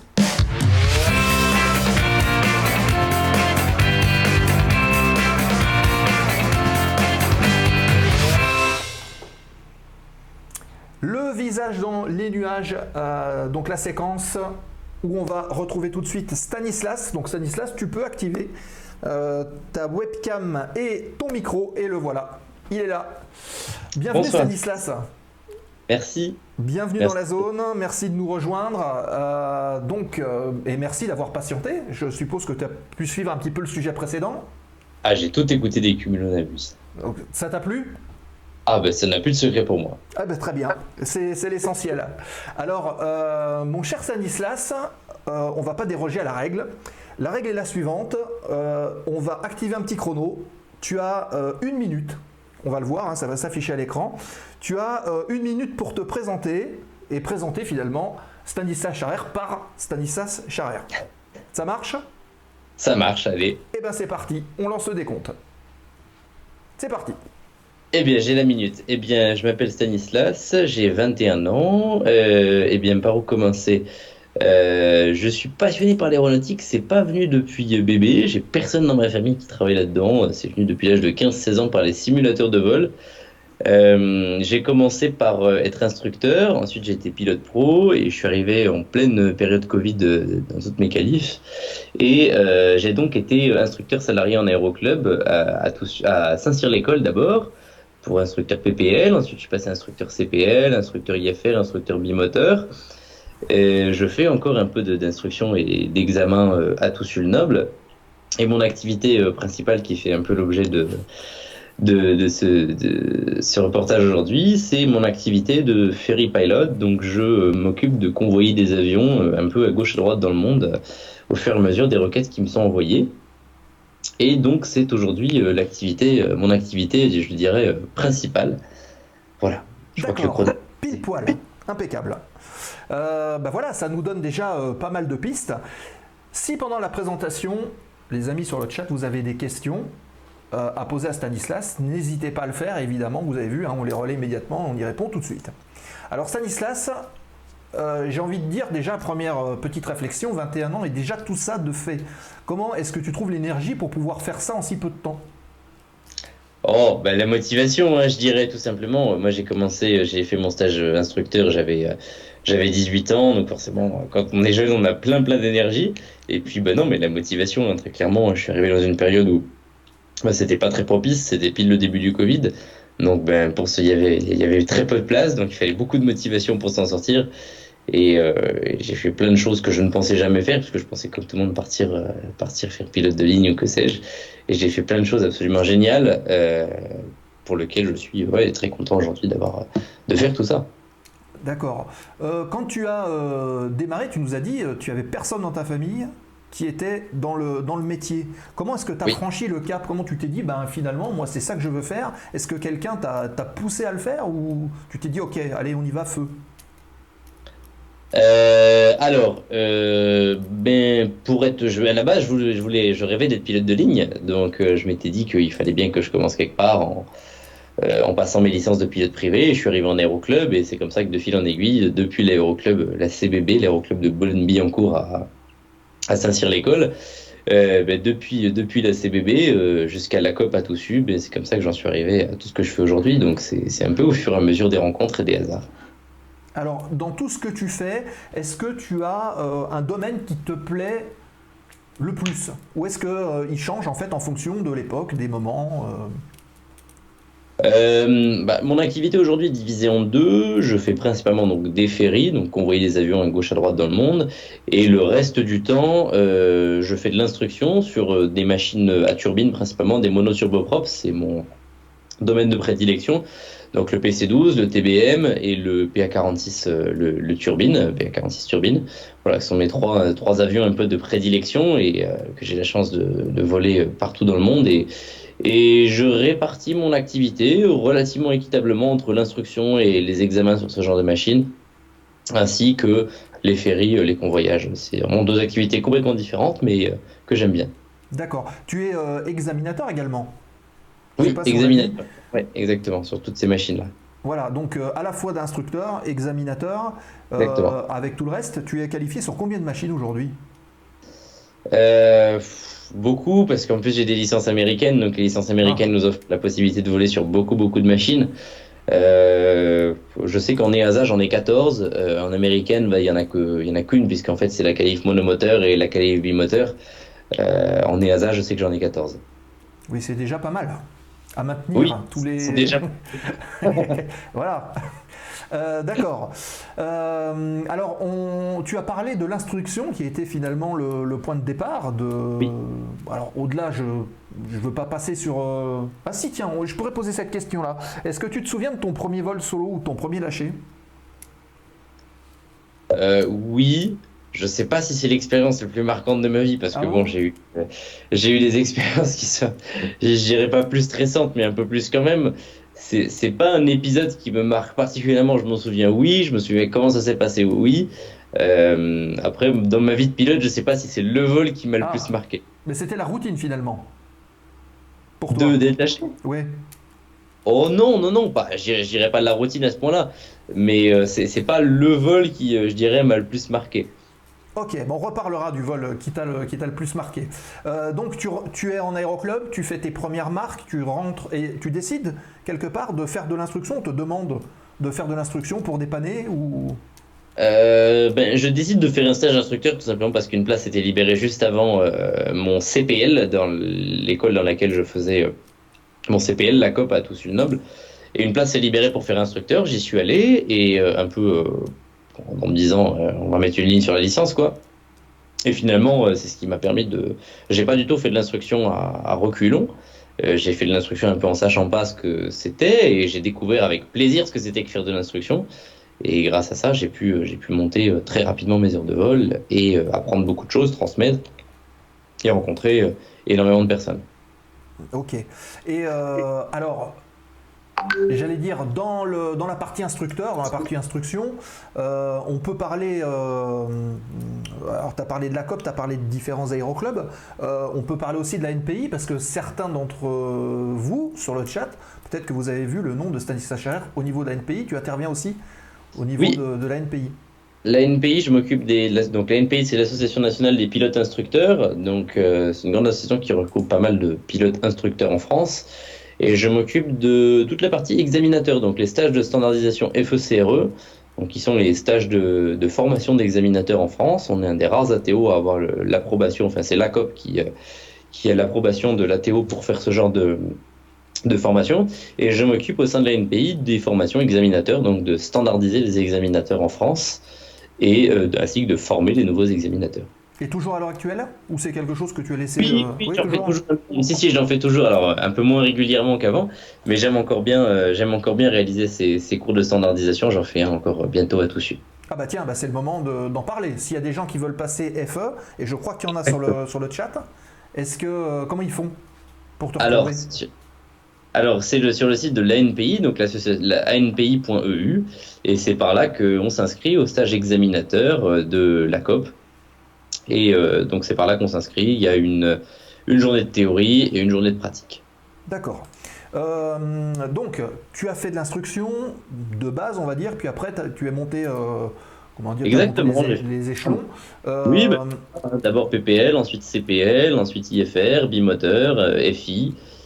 J'ai formé des FI, pas beaucoup, mais j'en ai formé un petit peu. Formé des IRI, des instructeurs IFR, formé des CRI, des instructeurs bimoteurs, et formé des examinateurs. Hmm. Et voilà, j'ai fait ça à temps plein pendant deux ans et demi. Et c'est voilà depuis euh, depuis 2022 que je me consacre pleinement au, au monoturboprop euh, pendant le ferry et pendant les, les qualifs turbines. D'accord. Euh, quel a été, dans ta phase de formation, à ton avis, le, le point le plus délicat ou ce- que tu as rencontré peut-être de plus compliqué euh, tout au cours de ta formation de, de A à Z, quelque part? Euh, oh, dans toute ma formation, j'ai une formation où j'ai fait des licences américaines. Euh, donc ma formation EASA, c'est entre guillemets bien passé. Hein, c'est quand même quelque chose de, je vais pas dire assez routinier, mais c'est vrai que les instructeurs EASA sont quand même tous dans des écoles, tout est très bien cadré. Et c'est vrai que ma formation américaine a été un petit peu plus, euh, un petit peu plus particulière parce que j'ai eu la chance d'avoir rencontré quelqu'un en France, s'appelle Christian Pierre, qui m'a fait toutes mes, toutes mes licences américaines en, en France. Et puis voilà, j'ai été jeté dans le grand bain de la nature de voler aux États-Unis Ah, voler aux États-Unis. Et là, ça a été voilà, ça- une expérience assez marquante. ouais. C'est quand même un pays où euh, bah, toute euh, les- l'aéronautique est quand même, ils ont une vision de l'aéronautique qui est quand même très différente de la nôtre. Et même si euh, j'avais beaucoup volé en Europe, euh, là, c'était la première fois que je vole aux États-Unis et ça pique un peu au début. Ouais. Donc les, les 30 premières heures, on comprend pas très bien ce qui se passe.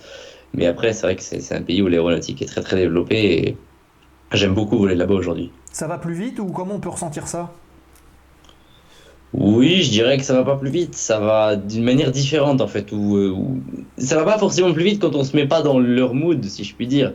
Où, euh, où ils voient vraiment les choses à leur façon. Faut pas essayer de comparer entre euh, les ASA, la FA ou que sais-je, ou même euh, ou même les États-Unis, la France. En fait, ils sont vraiment tellement particuliers euh, que c'est ni plus facile ni plus difficile, c'est juste différent. Voilà.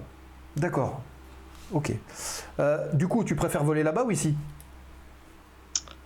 Je reconnais que là-bas, il y a quand même beaucoup de contraintes que nous n'avons pas ici. Enfin, pour ceux qui font de l'IFR, etc., où, où parfois on s'arrache la tête avec des clairances, des changements de fréquence à n'en plus finir, des plans de vol, des machins, des trucs là-bas. Et Là-bas, c'est vrai que c'est quand même le rêve quand on arrive là, parce qu'on sait que là, quand on passe la frontière et qu'on arrive à Bangor, on sait que le, tout, tout ça, c'est terminé. Bon, même au Canada, c'est quand même très très souple, mais c'est vrai Mhm. qu'aux États-Unis, euh, on a la chance de pouvoir survoler Central Park à 1500 pieds sans que ça dérange personne. Et ça, c'est quand même une chance extraordinaire qu'on a. Ah oui. Bon, c'est sûr que chez nous, euh, c'est beaucoup plus complexe à ce niveau-là. Oui. On entend les coups de fusil d'ailleurs qui. euh, euh, D'accord. Euh, donc, expérience européenne, expérience américaine. Derrière, donc, tu l'as- tu l'as dit, les, les turbopropulseurs. Pourquoi ces avions-là? Pourquoi pas passer sur, je sais pas moi, des petits réacteurs d'affaires ou ce genre de choses? Ben, alors déjà, c'est au fur et à mesure des opportunités. Hein. Ah, J'ai eu la chance de rencontrer pas mal de personnes à Toussus qui étaient là où j'étais. Et puis, il y avait, aussi un terrain sur lequel il y a beaucoup de monoturboprop, euh, bon, beaucoup de TBM en particulier. Et j'ai eu la chance de rencontrer quelqu'un pour qui j'ai travaillé, et je travaille encore. Et j'ai passé une qualif Pilatus PC12 et j'ai ensuite volé euh, sur TBM pas mal, TBM PC12. Et euh, au fur et à mesure des rencontres, j'en suis. Alors, j'avais déjà fait du ferry avant, puis j'en suis arrivé à faire du ferry sur ce genre de machine euh, aujourd'hui. D'accord. Euh, si on devait en choisir trois, enfin, parmi les trois, le- lequel tu trouves le, le meilleur avion, quelque part, entre le TBM, le PC-12 et le. Ah, c'est toujours la- PA-46, c'est marrant, c'est souvent une question qui revient. Eh oui, Parmi les clients, on avait souvent parmi les clients lequel, lequel tu préfères? Bon, alors c'est vrai que, le- disons, d'un point de vue de pilote, je pense que le TBM est quand même vraiment l'avion qui a été conçu pour les pilotes, parce que la plupart des propriétaires de TBM pilotent leur avion eux-mêmes. C'est relativement rare qu'ils fassent appel à des pilotes pros.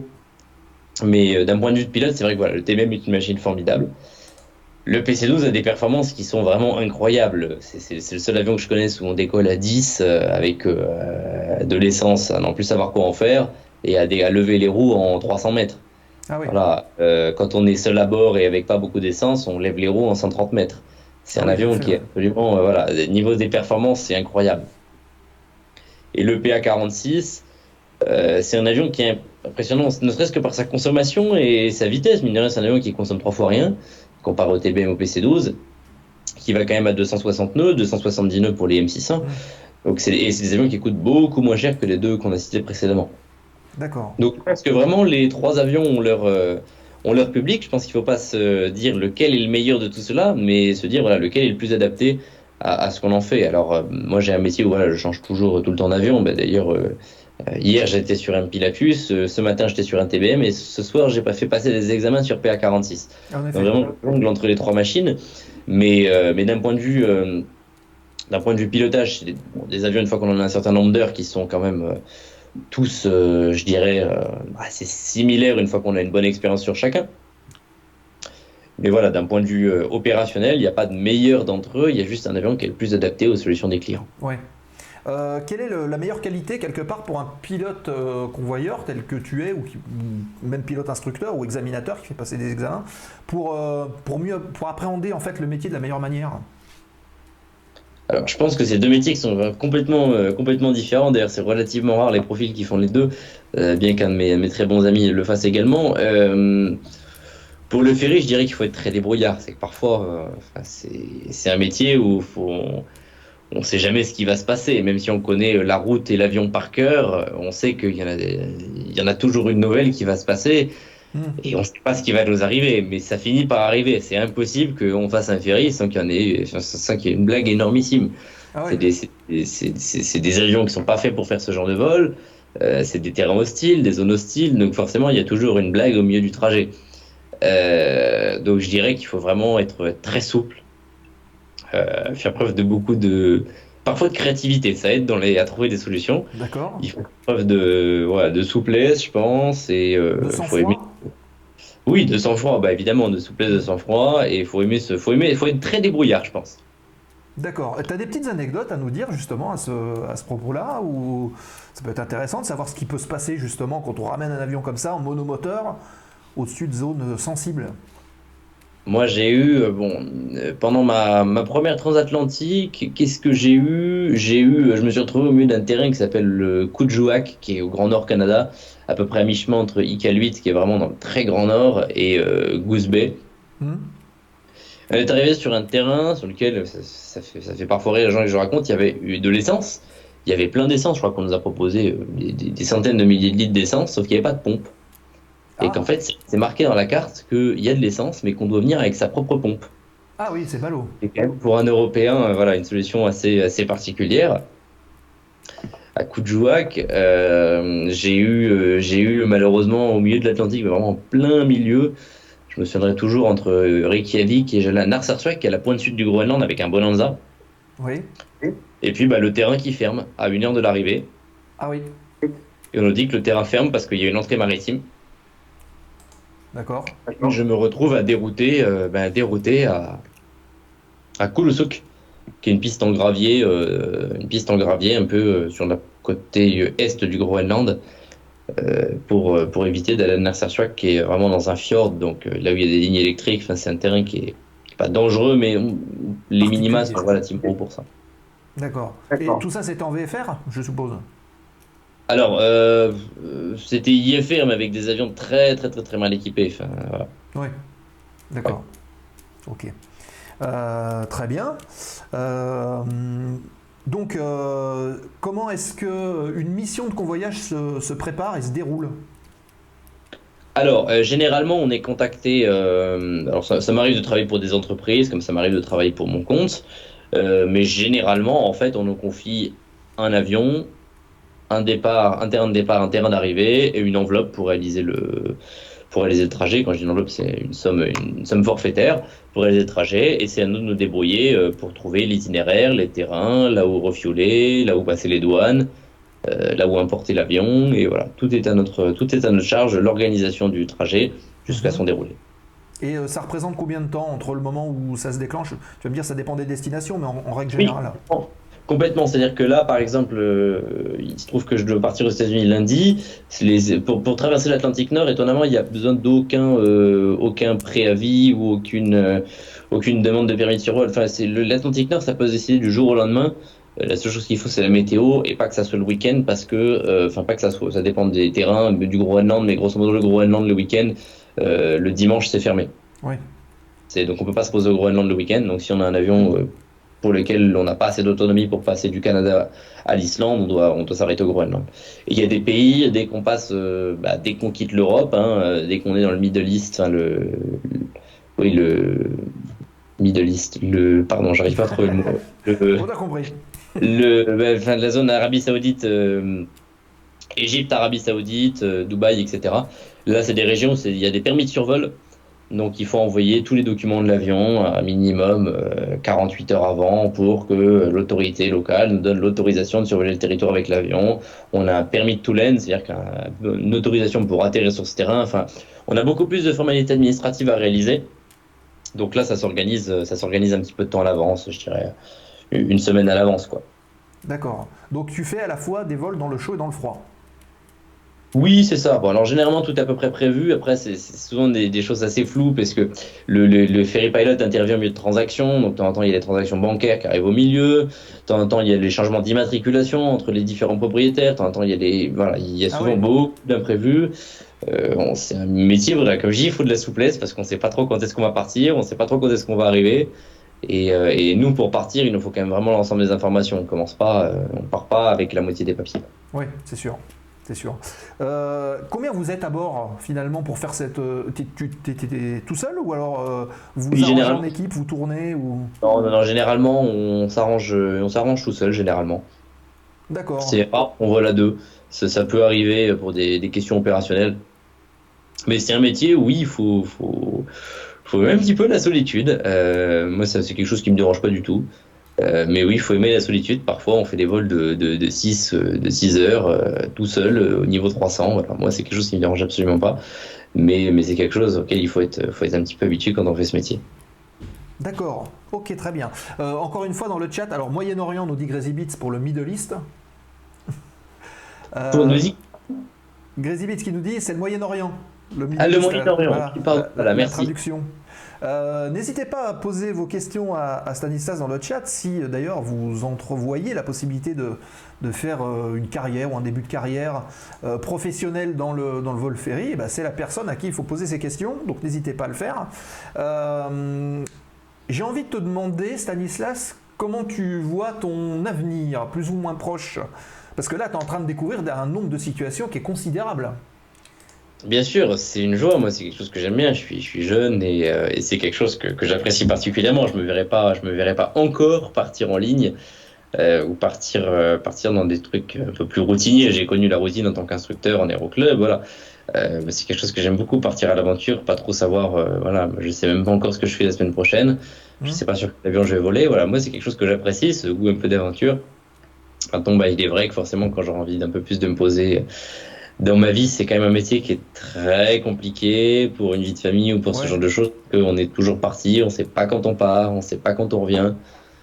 On sait pas, on sait où on part, on sait pas où on va finir. Parfois il y a des pannes, parfois on est bloqué.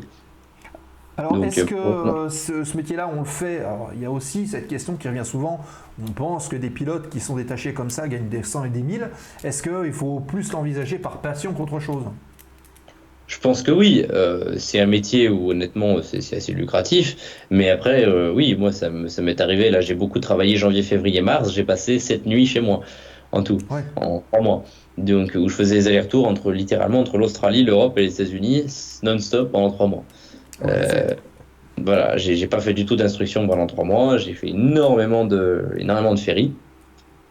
Donc c'est voilà, je pense non non, je pense que c'est pas quelque chose qui qu'on peut faire uniquement dans un but lucratif. Il faut quand même vraiment être passionné par ce genre d'opération, euh, par ce genre d'opération. Est-ce que c'est évident d'aborder la sécurité des vols quand on est tout seul à bord et qu'on a peut-être aussi des pressions de livraison, du genre de choses? Oui, alors après, euh, bon, alors moi c'est quelque chose que j'aborde avec assez de sang-froid parce que de toute manière quand ça passe pas, ça passe pas. hein. Moi je me souviens pendant mon premier ferry, j'avais le propriétaire de l'avion à bord. Euh, le troisième jour, on devait pas, on devait rallier l'Islande au Canada, donc avec une escale au Groenland. Et à un moment, j'ai dit stop, ça passe plus. On s'est arrêté au Groenland, on n'a pas continué jusqu'au Canada. Et je pense que si on continuait, euh, on finissait euh, très littéralement comme des glaçons congelés parce qu'on était dans un avion piston non dégivré. Donc Ouais. oui, il faut savoir dire, il faut savoir dire stop quand on fait des, des, des avions à piston. D'accord. L'avion à turbine, c'est vrai qu'on est quand même très très protégé, on a beaucoup beaucoup de systèmes. On est moins soumis à ce genre d'aléas, mais avec des avions à piston, oui, de temps en temps, il faut savoir dire on part pas. Ouais, exactement. Ok. Et donc, euh, on peut, on peut s'affranchir justement de cette pression financière qui peut découler de tout ça. Quoi.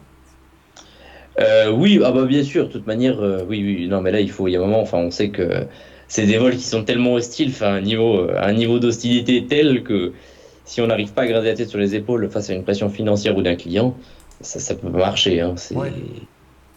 Là, on parle de, on parle de situation quand même de météo extrême. Hein, quand- que je compare le, le- l'Atlantique Nord avec le Canada, avec des températures avec à 8, on peut avoir moins 40 degrés.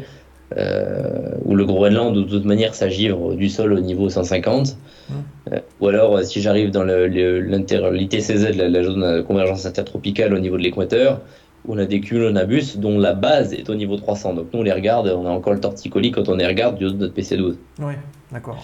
Donc dans toutes ces situations, euh, il y a des moments où il faut savoir dire stop, mais je pense que c'est comme dans n'importe quel métier euh, lié à l'aéronautique, on est tous dépendants de la météo, c'est vrai particulièrement au ferry. Mais alors généralement, nous, quand on est lancé, on s'arrête pas trop. C'est vrai qu'on a tendance, les, les ferry pilotes, à beaucoup, beaucoup, beaucoup voler quand on est lancé, mais euh, parfois, il faut savoir dire stop. D'accord. Ok. Euh, donc, tu nous as dit à peu près euh, ben, ces dernières semaines, là, 7 jours chez toi. Donc, on vole en semaine, on vole le week-end. Ah oui, ça, il y, a- il y a les jours fériés. on m'a dit jeudi de l'ascension, j'ai une quali. En ce moment, je fais pas mal de training, un peu moins de ferry. Je repars la semaine prochaine, justement. Ça fait quasiment un mois que je suis pas parti.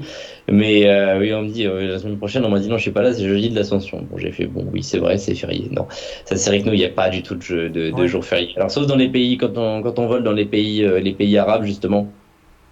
Où là, eux, quand c'est jour férié, c'est QGO. hein. Il y a personne qui vole, il y a aucune administration ouverte. Enfin, c'est eux, on sent vraiment que le, le jour férié est l'élément important. Mm. Le reste du temps, à part le week-end de Groenland, on n'a pas trop de soucis. D'accord. Ok. Euh, Est-ce que vous avez des questions euh, à poser à Stanislas sur le chat? Parce que je vois que, alors je sais pas si tout le monde dort ou si tout le monde euh, est encore en ligne. Non, il y a des gens en ligne évidemment. Donc, si on veut te retrouver en instruction, on a dit c'est du côté de la région parisienne ou partout en France? Exactement, alors c'est vrai que je fais plutôt d'instruction, je fais encore d'instruction, un peu d'instruction CPL, IFR à la COP à Toussus. Et voilà, les qualifs turbines, ben, je les fais partout en France euh, ou en Europe. hein. J'ai même fait des qualifs, euh, des qualifs euh, turbines euh, jusque, jusqu'en Australie, jusqu'à Dubaï. J'en ai, j'ai envoyé là-bas il y a encore un mois. Donc c'est vrai que je fais un peu des, des qualifs partout dans le monde, Mhm. mais principalement voilà, des qualifs, des qualifs TBM et PC12. D'accord. Donc, je reviens sur la petite question. Je sais plus si, euh, si, j'ai pas dû euh, noter la réponse. Euh, comment tu te vois dans, allez, dans 10 ans? Ah, c'est quelque chose d'assez difficile. Je sais pas où on sera. Je sais pas ce que j'aurai envie de faire de ma vie dans 10 ans. Je me dis toujours que je me ferme aucune opportunité. Je dis pas que je ferai jamais tel ou tel genre d'opération. Pour l'instant, je profite. Ça me fait une expérience qui est, euh, bah, très, réjouissante hein, de, pouvoir traverser l'Atlantique avec des avions, des avions d'aéroclub. C'est quand même une chance inouïe. Je le reconnais. Je fais des avions. Ça m'arrive souvent de livrer des avions neufs sortis d'usine, donc sur lesquels il y a encore les plastiques à l'intérieur de l'avion. Donc ça aussi, des avions qui ont, bah, que leur vol d'essai, donc ils ont entre 5 et 6 heures quand je les sors de l'usine. Mhm. Voilà, c'est des choses, c'est des choses quand même formidables de voler des avions aussi neufs. On est véritablement les premiers à voler sur les avions de temps en temps. Ouais. Euh, c'est des, voilà, c'est des choses quand même assez formidables et j'aime bien encore euh, ce goût d'aventure, hein, parce que c'est vraiment des vols, même si l'Atlantique Nord, même pour nous, ça devient assez routinier parce que les terrains sont les mêmes, on connaît les gens sur les terrains, les gens nous connaissent, donc finalement, quand on revient un peu, on fait très souvent les mêmes terrains, donc finalement, on sait ce qui se passe, on connaît les fréquences par cœur, on connaît les types d'approches, on sait, on connaît un peu les climats météorologiques, mais voilà, chaque, euh, chaque ferry, il y a un peu ce petit goût d'aventure que, Oui. que les gens que- qui font beaucoup de ferries apprécient. D'accord. Euh, ok. Euh, J'avais une question et puis du coup je l'ai oublié parce que j'ai pensé, j'ai à autre chose. Euh, toujours, alors, dans le chat, je suis sûr que vous avez des questions à poser à Stanislas, les amis. Je regarde parce que comme on a un, un léger, hop, un léger décalage. Allez-y les amis, posez vos questions à, à Stanislas qui nous fait le plaisir d'être ici euh, ce soir. Euh, euh, C'était sur quoi je crois que je voulais poser une question sur euh, les avions. Tu parlais d'avions d'aéroclub. Euh, c'est quand même pas des, des avions type PA28 ou ce genre de choses que tu convois non plus. Euh, alors, j'en ai fait. euh, j'ai fait du, du Cessna à travers l'Atlantique, même du Cessna, du Cessna 172. Euh, euh, oui, j'ai fait en, du Cessna 172 de Mont-Corse, de Dubaï, de Dubaï à New York en Cessna 172. Donc, si, si, j'ai vraiment fait ça. Je fais encore un Cessna 182 euh, début juin. Donc, si, si, ça m'arrive régulièrement de faire des, ce genre de, de convoyage sur ce genre d'avion. J'en fais moins maintenant, mais si, si, pour, j'en ai fait, j'en fais encore. D'accord, bon, faut avoir le cœur bien accroché, je, je pense, hein, quand même. Parce que... Oui, alors après, c'est quand même, on a, on a quand même la chance de voir des paysages incroyables et ça, Ah ça, oui. ça compte. C'est un vraiment, euh, c'est des, des paysages qui sont vraiment très très chouettes. Alors oui, voilà, j'ai retrouvé ma question. En fait, c'est plus une intervention qu'une question. Euh, on est fanat d'anecdotes. Est-ce que tu euh, as des petites anecdotes à nous raconter euh, qui ont pu se passer lors de, de tes convoyages, lorsque, lors de tes étapes Alors bon, ça, les classiques, surtout les, les pilotes convoyeurs, c'est que temps, on a des réservoirs supplémentaires dans les avions, c'est-à-dire que c'est les, les avions, je pense surtout sur les, les Cessna, euh, les, les Cessna qui font du largage para, ouais, j'en ai convoyé, ou des, même des Cessna 172. On nommait des, ce qu'on appelle les turtle packs, des, donc des turtles comme les tortues, les turtle packs, qui sont des réservoirs souples. En fait, c'est des poches souples qu'on nous met à l'arrière des avions. Alors, je sais pas si je peux éventuellement faire un, Oui, bien sûr. d'écran. Alors, je sais pas, euh, open euh, screen. Voilà, je sais pas si on voit mon écran. Ça marche là? Euh, on te voit toi. Oui, voilà, c'est bon, on voit. Voilà. Alors, je sais que j'en ai fait un au mois de. Tac, tac, tac. Au mois de décembre, c'est en fait un réservoir souple qu'on nous met à l'arrière de l'avion et qui permet d'augmenter l'autonomie. Donc, avec ça, on arrive à avoir un. Avec un Cessna 172, on arrive à avoir jusqu'à euh, 15 ou 16 heures d'autonomie. Ah oui, Je, je vais vous montrer la photo d'un réservoir souple. Voilà, ça ressemble à ça. C'est une grande poche souple qui se situe à l'arrière de l'avion et euh, qui va, euh, voilà, qui contient là sur un Cessna 172 100 gallons. Donc ça fait environ 400 litres. Voilà, donc il n'y a plus de siège arrière. Et il y a cette grand réservoir souple. On voit d'ailleurs le grand, le grand tuyau Ouais. qui permet de le remplir. Et donc ce réservoir nous permet d'augmenter considérablement l'autonomie de l'avion. hein. Et c'est Voilà. raccordé comment justement au niveau de l'avion? Euh, alors, on le voit ici sur les Cessna. En fait, tous les Cessna, c'est le même système. C'est qu'en fait, ici sur la gauche de l'avion, on voit un tuyau Ouais. euh, qui euh, alimente le réservoir droit de l'aile de Cessna. Et en fait, il y a, sur tous les Cessna, il y a le. Hmm. Je sais pas dire, c'est- je sais pas si c'est prévu ou pas, mais en tout cas, tous les Cessna, ils raccordent le, le tuyau à cet endroit-là et ça remplit l'aile droite. Euh, voilà. Par une pompe C'est une pompe qui tourne? Oui, eh ben, il y a une pompe, évidemment. Oui, donc c'est ça en fait le, le truc, c'est qu'il y a une pompe. Alors je crois que j'avais filmé ce jour-là la manière dont ça se, la manière. Donc on voit le tuyau bien ici qui raccorde, qui raccorde l'aile. Voilà. Et en fait, euh, je sais pas si j'ai bien montré la pompe. Si voilà, on a un switch, on nous met un switch comme sur l'allume-cigare euh, de l'avion. Donc ici on allume le l'allume-cigare, hein, tout simplement, la- Ouais. le 12 volts, power 12 volts. Et on a une pompe de transfert qui est branchée sur l'allume-cigare. Bon, on la voit très très bien ici. Ah oui, bien. Voilà. Et je crois que je prends la télécommande dans les mains. Voilà, exactement. Et on a une télécommande qui vient contrôler la pompe qui se situe sous le réservoir, généralement. D'accord. On vient allumer la pompe et ce qui va transférer en fait dans le réservoir droit. Euh, en fait, voilà, on voit le, le réservoir, on consomme sur le réservoir droit et c'est celui-là qui vient se remplir. bah, on voit qu'il est quasiment vide là ici. Ouais. C'est celui-là qu'on vient remplir, euh, qu'on vient remplir progressivement. D'accord. Ok. Donc, Voilà. euh, et il t'est arrivé quelque chose justement une, un Oh bah oui, j'ai eu une pompe, une pompe qui n'a pas fonctionné à cause d'une mise à l'air libre. euh, Ah. à cause d'une mise à l'air libre, donc je me suis posé en Arabie Saoudite et puis on a, on a réglé le problème de pompe. Mhm. Et puis on est reparti. Voilà, mais j'ai eu, j'ai eu des escales très compliquées. Bah, je pense notamment sur ce ferry-là à Hurghada en Égypte où, euh, où, euh, où le camion, le camion essence euh, ne dé- débitait un tel volume qu'en fait il était incapable de nous remplir. le- Alors ouais, là, ça donne des paysages Ah oui. assez sympathiques. On avait la, j'ai eu la chance de survoler ouais, les, les pyramides d'Égypte où le contrôleur nous a même autorisé à faire un 360 au-dessus. Ah ouais, sympa. Vraiment, euh, on avait vraiment les trois pyramides d'Égypte à portée, donc ça c'était vraiment formidable. Ouais. Et euh, ben non, j'ai pas pris la photo, c'est la vue. Mais on a vu hein, que des, des refuelings très très compliqués quand on arrive dans ce genre de pays. euh, tout devient très très compliqué. C'est à faire le simple plein de l'avion. Enfin, on le voit là quand on se pose. Nous, on est vraiment au milieu des avions de ligne hein, sur ce genre d'aéroport. On- Là, on est à Hurghada, euh, on est à Hurghada en Égypte, et on est vraiment, on voit euh, ah, la vidéo est assez floue, mais on voit on est au milieu des, de tous les avions de ligne sur le Mhm. parking.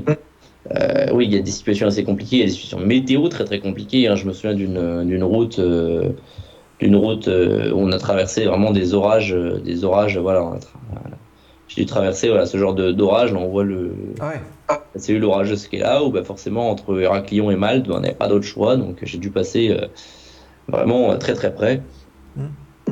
Avec c'est tout lui, ce qui va l'a avec. Exactement. Parfois, on a des, vraiment des situations météo qui sont très très compliquées à gérer, mais on essaie de faire avec. Ok. Tiens, une petite question sur le chat, Ouais. et merci à Claudie1521 de la poser. Y a-t-il des formations pour faire des ferry flight ou bien tu as fait ça en autodidacte?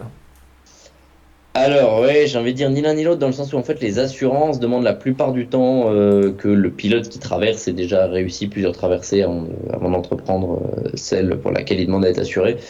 Euh, moi, j'ai eu de la chance, c'est qu'en fait le propriétaire de l'avion avec lequel je faisais euh, n'avait pas la qualif et du coup il devait juste se faire accompagner.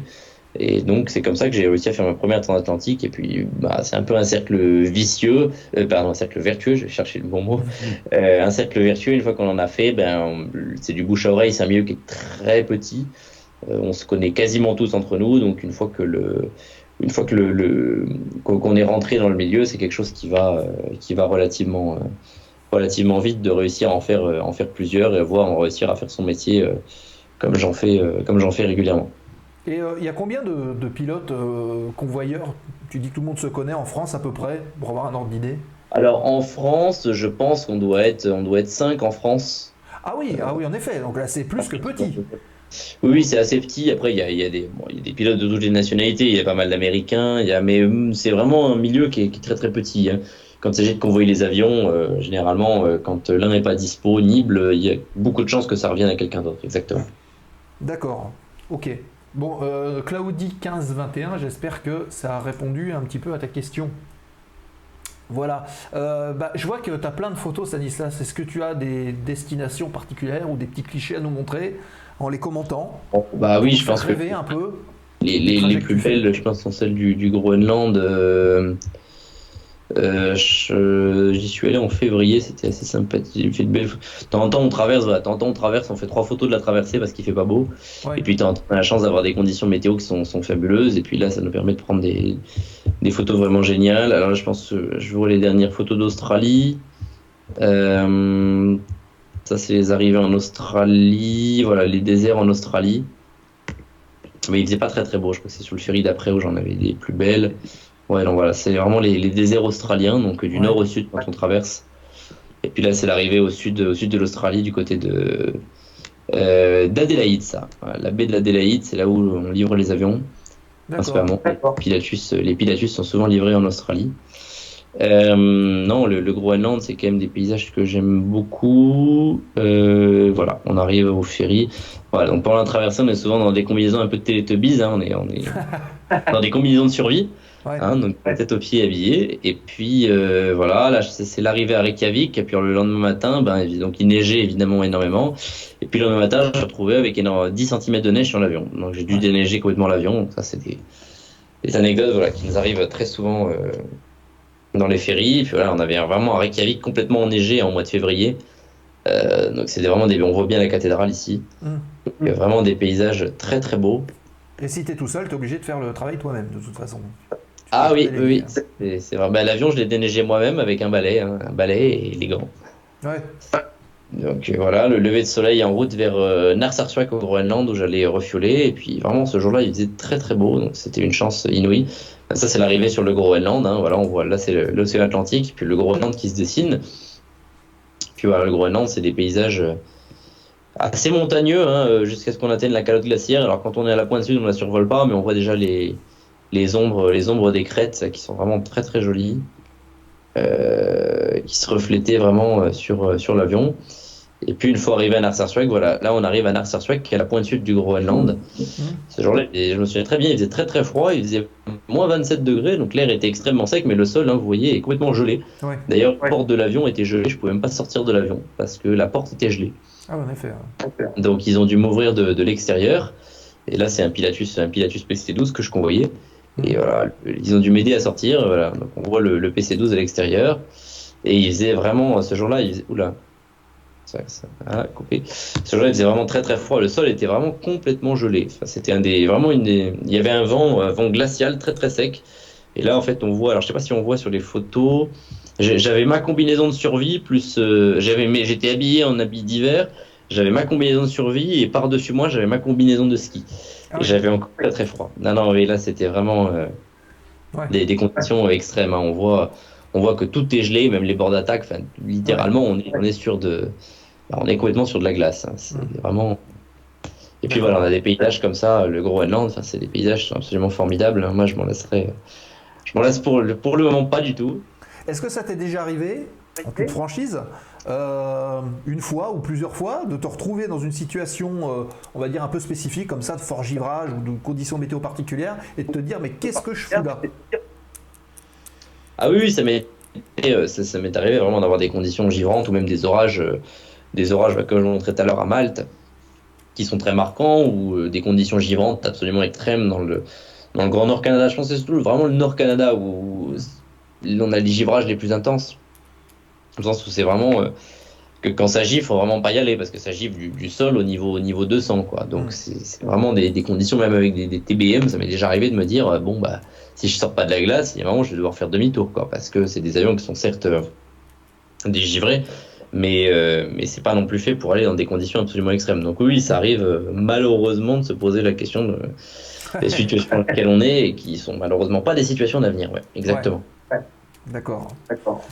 Ok, bon bah c'est bien parce que toutes ces photos là, ça, ouais, ça nous montre un petit peu euh, l'étendue des territoires et des paysages que tu peux voir, c'est c'est sympa. Hein Ouais, on a vraiment des, des très beaux paysages, euh, vraiment des, des paysages, le Groenland. Enfin, là, c'est, alors là, c'est entre le Groenland et le Canada. Donc c'est vraiment des plaques, des plaques d'icebergs euh, pendant, pendant plusieurs heures de vol. hein. C'est autant entre l'Islande et le Groenland, c'est souvent de l'eau. Autant on a vraiment beaucoup de plaques, voilà, pendant des heures et des heures, on a des plaques de, bah, de- des icebergs, hein, tout simplement. entre le, le Groenland et le Canada. Bah, là, c'est l'arrivée, c'est le Saint-Laurent ici. hein. Le- le- la partie blanche, c'est le, golfe du Saint-Laurent. Mhm. Et puis, euh, puis voilà, là, c'est l'arrivée au Canada. Voilà, il faisait un peu moins froid, mais c'était quand même très, très, très, très froid. Et puis ensuite, quand on arrive sur les États-Unis, voilà, ce jour-là, il y avait beaucoup de vent de face. Mais quand on arrive sur les États-Unis, voilà, là, on avait. euh, là, j'avais 107 nœuds de vent de face. hein. Ah oui, c'est pas mal. Donc euh, oui, non, non, malheureusement, là, ce jour-là, j'ai vraiment pas de chance. Mais c'est chose qui arrive. Et puis, bah, vous voyez, hein, l'avion, euh, tout seul, avec, euh, avec tout l'avion, il y a tout le bazar qui est stocké dans l'avion. Mais, mais c'est quand on aime notre ce métier, voilà, ça c'est l'arrivée aux États-Unis. D'accord. Quand on arrive à destination, on a le temps de, de prendre le temps justement de se dire bah tiens, je vais profiter Alors euh, ça dépend. deux, trois jours. Là, ce jour-là, j'avais loupé mon avion retour, donc euh, ben, j'avais, euh, j'étais resté à, à Washington, voilà, quelques jours. J'étais resté un petit peu euh, visiter la ville. Ça m'arrive pas souvent. Souvent, j'ai tendance à reprendre l'avion très très rapidement. Mais effectivement, ce jour-là, j'arrivais à Washington, donc j'avais pu euh, passer un moment très sympathique à Washington. D'accord. Ouais, donc euh, en fait, ça dépend euh, de nous-mêmes quoi. Si on veut s'octroyer un peu de temps, on peut le faire. Sinon, euh, Oui, c'est ça, voilà, c'est exactement ça. C'est vraiment, ça dépend des vols. Ça dépend aussi du décalage horaire parce que hum, les États-Unis, il y a 6 heures, ça va encore.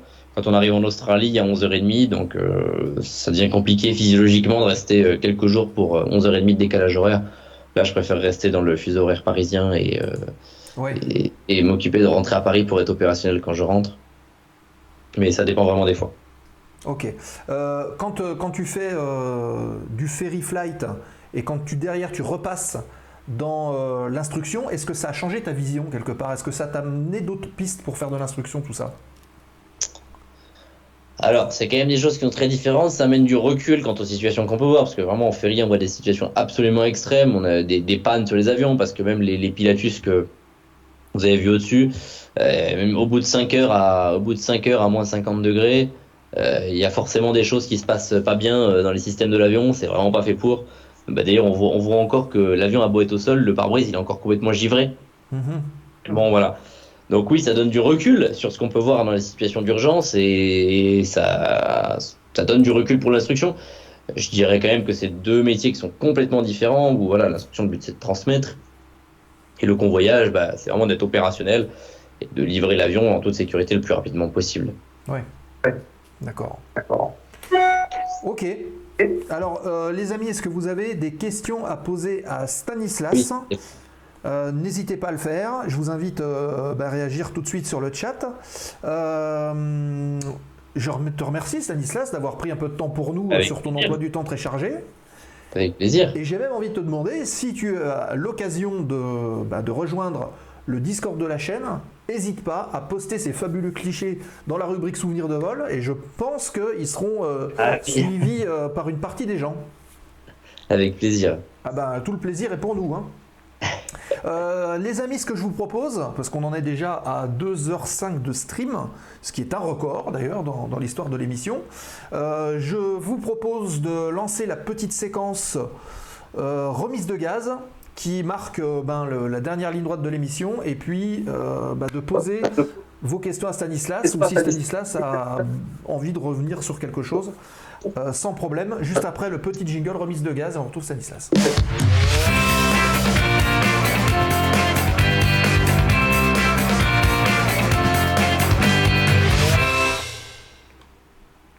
La séquence remise de gaz avec euh, Stanislas Charrer qui donc était euh, notre invité ce soir pour nous parler euh, de ses activités, de la manière dont on aborde le, ferry flight. Est-ce que vous avez des questions, les amis qui êtes sur le chat, à poser encore à Stanislas sur ses activités, sur sa manière d'aborder les vols, ou même si vous avez envie de faire de l'instruction, de passer des qualifs ou quoi que ce soit, posez-lui la question avec sa casquette d'instructeur et d'examinateur sans souci. Oui. Euh, et voilà, et encore une fois, Stanislas, merci de, ta présence dans la zone aéro. On essaie justement de croiser un petit peu tous ces profils de pilotes différents. On a eu des pilotes de la sécurité civile, on en aura d'autres. On aura des pilotes de ligne, bien sûr, et c'est important de montrer un petit peu toute cette diversité qui existe autour de l'aviation, et pas seulement en l'air, aussi au sol. On aura des gens qui viendront nous voir, on parlera de contrôle aérien. Euh, c'est, tu le disais euh, tout à l'heure, c'est une petite famille, tout le monde se connaît. Oui, exactement. D'ailleurs, euh, je pense que tu as vu passer un certain nombre de, d'instructeurs, d'examinateurs au fur et à mesure des stages, tu, tu connais tout le monde quoi finalement. Ah oui, oui, c'est vrai que ça, ça donne, ça donne souvent quand je, quand je, je, je vais sur des terrains. Je me souviens encore hier à Londres. Je m'excuse pour la personne si jamais elle nous écoute. Où c'est vrai que je fais passer beaucoup, beaucoup d'examens et de qualifications. J'en fais, j'en fais entre 100 et 150 par an. Et c'est vrai que parfois, je, même moi, j'oublie un petit peu les élèves que je, que je teste. Alors c'est vrai que ça fait rencontrer vraiment beaucoup, beaucoup de personnes. Et c'est d'ailleurs ce qui est très, très chouette dans, dans ce milieu. Autant le faire, on est très solitaire. Autant l'instruction, les examens, ça fait rencontrer beaucoup de personnes. Est-ce que tu n'as pas peur que, à force de voler tout seul, on perde un petit peu les automatismes de travailler à plusieurs si demain tu es obligé de travailler à plusieurs? Ah si, ça je sais que ça va être très difficile si jamais ça m'arrive. C'est vraiment. J'ai l'habitude de faire les choses comme, euh, comme il me plaît un petit peu. Et c'est vrai que ça, je, je sais que si, si j'arrive. euh, Si, si je veux devenir euh, pilote de ligne, bon après c'est un métier qui est vraiment très différent, mais c'est vrai qu'aujourd'hui moi je, bah oui on est en monopilote dans les avions et moi je suis très habitué à voler tout seul. D'ailleurs j'apprends mes élèves à voler seul, hein, parce que moi je fais pas de multipilote, je suis moi-même pas qualifié là-dessus. Euh, le PC12 peut être opérant multipilote, mais je ne suis pas qualifié là-dessus et je ne suis pas instructeur ni examinateur multipilote. Donc euh, vraiment, moi, je suis spécialisé, dans les opérations monopilotes. Euh, voilà, peut-être viendra le, jour où, j'irai découvrir ce travail qui me paraît très intéressant hein, quand j'ai la chance de, de, voyager dans le cockpit d'avion de ligne. Mais voilà, pour l'instant, c'est pas c'est pas encore ce à quoi je me destine. Est-ce que les assurances permettent d'emmener des... Alors les propriétaires, oui, pourquoi pas, puisque c'est leur avion est à eux, je pense que c'est eux qui sont assurés, mais est-ce que tu peux emmener des gens? Euh, Alors sur les ferries, non, jamais. Euh, D'ailleurs, les propriétaires, c'est très très rare qu'on puisse les emmener et la plupart du temps, quand ils veulent venir, ils doivent payer des surprimes euh, Ah. pour leur présence à bord des avions. Euh, les assurances n'autorisent pas la plupart du temps à ce que le, quelqu'un accompagne le ferry pilot. Et Euh, pour, pour quelle raison en fait? Parce qu'on peut imaginer que l'avion derrière, lui, l'exploiter, c'est un avion euh, comme les autres. Ouais, mais c'est des opérations qui sont très particulières et je pense qu'en cas de, en cas de, en cas de problème, ça coûte plus cher d'avoir plus de personnes à bord hein, que quand il n'y en a qu'une. D'accord. Ok. Je pense que la raison est assez simple, elle est, elle est de ça. Ouais. Ok. Oui, enfin, c'est des raisons financières comme souvent. Oui, voilà. D'accord. Euh, bon, on a fait le, le tour. Donc bientôt, euh, peut-être, pourquoi pas du convoyage en jet, ça te plairait ça? En jet monopilot, euh, du Cessna par exemple, ou du Citation Mustang ou... Oui, c'est ça, mais le Mustang, c'est à peu près le, le dernier avion parce qu'après, ce- quand on est sur plus gros que, que du Mustang, c'est, plus, ça devient plus du convoyage, ça devient juste du vol courrier. Le convoyage, ça reste des avions qui sont pas faits pour ça. C'est là où la limite du convoyage s'arrête un peu au mono, monoturboprop, où on est déjà sur des avions qui ont un range de 1500 nautiques, qui volent à, à 30, euh, 30 000 pieds pour le, le TBM et euh, 30 000 pieds pour le PC12 et 31 000 pieds pour le TBM. C'est vrai qu'on est quand même au-dessus de beaucoup de météo, donc il y a quand même, on commence déjà à s'abolir de pas mal de restrictions sur les ferries. Ouais. Comparé au monomoteur ou au bimoteur à piston, où là, ouais, vraiment, on a des expériences euh, Mm. toujours plus compliquées, si je puis dire. D'accord. Ok. Eh bien écoute Stanislas, encore une fois, grand merci de, de ton témoignage, de nous avoir présenté un petit peu ton activité. J'espère qu'on aura l'occasion de t'avoir euh, à nouveau dans la zone aéro, peut-être pour parler d'autres choses, pourquoi pas pour parler de- d'examen euh, d'instructeurs, d'examinateurs ou ce genre de choses. Ça peut être assez intéressant pour des gens qui voudraient devenir instructeurs ou qui euh, voudraient devenir euh, examinateurs. On pourrait rentrer plus en détail euh, dans, dans ces sujets-là. Euh, sur le chat, c'est votre dernier mot, pas d'autres questions? Oui, non, je vous laisse encore une minute. Euh, alors les amis, avant de se euh, bienvenue à Bunky qui vient de follow la chaîne. Merci à toi et bienvenue dans la zone aéro. Euh, donc avant de clôturer cette émission, je vous rappelle que la semaine prochaine, donc on sera le 25 si je ne m'abuse, on retrouvera, euh, on retrouvera notre ami Cédric, Cédric Coffinial qui viendra nous parler euh, plus en détail de la structure des avions, comment est-ce que c'est fait, de la résistance des avions, de la maintenance, des cycles de maintenance et, ce genre de choses. Donc si vous êtes euh, amateur un petit peu de technique, ça sera la semaine prochaine avec Cédric, qui est d'ailleurs TKI à la TPL sur ces matières-là. Vous aurez affaire à un expert, n'hésitez pas à nous rejoindre dans la zone, c'est la semaine prochaine. Claudie qui témoigne, qui dit merci beaucoup, ça fait rêver, ça donne encore plus envie de changer du DR400. Ah, Ah oui, on peut le dire. On peut le dire. Euh, voilà, euh, qu'est-ce que je veux dire d'autre? Merci donc à tous les follow qui ont suivi euh, l'émission de ce soir. Merci aux derniers abonnés. notamment Nathan pour le, le dernier. N'hésitez pas, les amis, à partager le, le lien de l'émission, c'est super important. D'ailleurs, c'est un peu la seule, le seul moyen de communication qu'on a. De partager ça dans vos aéroclubs.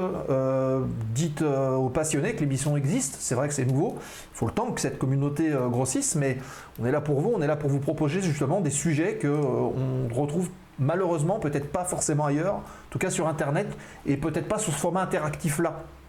Donc c'est aussi important de, le partager pour que ben, on découvre, comme ce qu'on a fait ce soir avec Stanislas, d'autres facettes de différents métiers qui sont pas forcément connus. Voilà, tout simplement. Il y a autre chose aussi que, que, que les pilotes de ligne. hein. Il y a tout un tas d'activités. Ah, je crois qu'on t'entend plus là, Stanislas. Ah bon? Allô, Ouais, allô? Si, c'est bon. Voilà. Ah oui. Je t'ai vu parler, mais j'ai pas entendu le son. Je me suis dit, tiens. Non, j'ai oui, il y avait plein de choses que la- l'aviation de ligne. hein, même. Moi, j'ai été le premier à le découvrir avec, euh, avec grand plaisir. euh, que oui, oui, il y avait plein de choses qui sont qu'on peut faire d'autres que la ligne. Donc là, tu, tu repars où là prochainement? Alors là, je suis dans ma chambre d'hôtel à 3. Je repars avec un TBM demain que je ramène à, à La Rochelle puis à Paris. Euh, je fais encore euh, du PC12 euh, après-demain, euh, du TBM encore ce week-end, un peu de training, et euh, je pars chercher euh, un caravane aux États-Unis euh, lundi matin. Ok. Donc on passe d'un avion à l'autre. Tu sautes d'avion en avion. Exactement. Bon, parfait. Euh, Stanislas, merci beaucoup de ta participation encore une fois. Euh, tu es le bienvenu sur le Discord et d'ailleurs, euh, tant que j'y suis, je vais partager la petite commande pour avoir le lien du Discord qui apparaît tout de suite dans le chat. Voilà, il vous suffit de cliquer sur le lien pour le rejoindre. C'est gratuit, je vous rassure. Pour ceux qui ont un, abonnement Prime, n'hésitez pas aussi à cliquer sur le lien. Vous pouvez vous abonner gratuitement avec votre abonnement Prime à la chaîne et nous, ça va nous aider à construire le contenu euh, des futures émissions. Donc merci à vous. Et puis, euh, bah, écoutez, encore euh, une fois, merci Stanislas, merci à toutes et tous d'avoir été présents pour cette zone aéro ce jour. Dernier mot de la fin, Stanislas, pour toi? Non, je te remercie pour cette, cette invitation et cette opportunité de pouvoir partager ces expériences. C'est toujours avec grand plaisir. Eh ben, le, le plaisir était pour nous. Euh, bon vol à toi, bon convoyage, à bientôt sur des terrains, parce qu'on aura sûrement l'occasion de se recroiser. Et euh, quant euh, eh ben, à nous tous dans la communauté, euh, portez-vous bien. Rendez-vous la semaine prochaine, le 25, avec Cédric pour la partie sur la structure des avions. Et puis, bah, n'hésitez pas à rejoindre encore une fois le Discord pour être tenu au courant du programme parce que on, vous prépare pas mal de surprises dans les semaines qui viennent. Euh, dernière petite chose, les amis qui ont gagné tout à l'heure, donc euh, Claudie et puis euh, qui et puis Pierre, je crois. Envoyez-moi vos coordonnées en MP, en message privé sur sur le Discord et je vous ferai parvenir les super stickers de la zone aéro qui sont arrivés. Voilà. Passez toutes et tous une bonne semaine et rendez-vous la semaine prochaine dans la zone Fly Safe. Et à plus tard. Merci Stanislas. À bientôt. Merci Sébastien, bonne soirée. Ciao, ciao.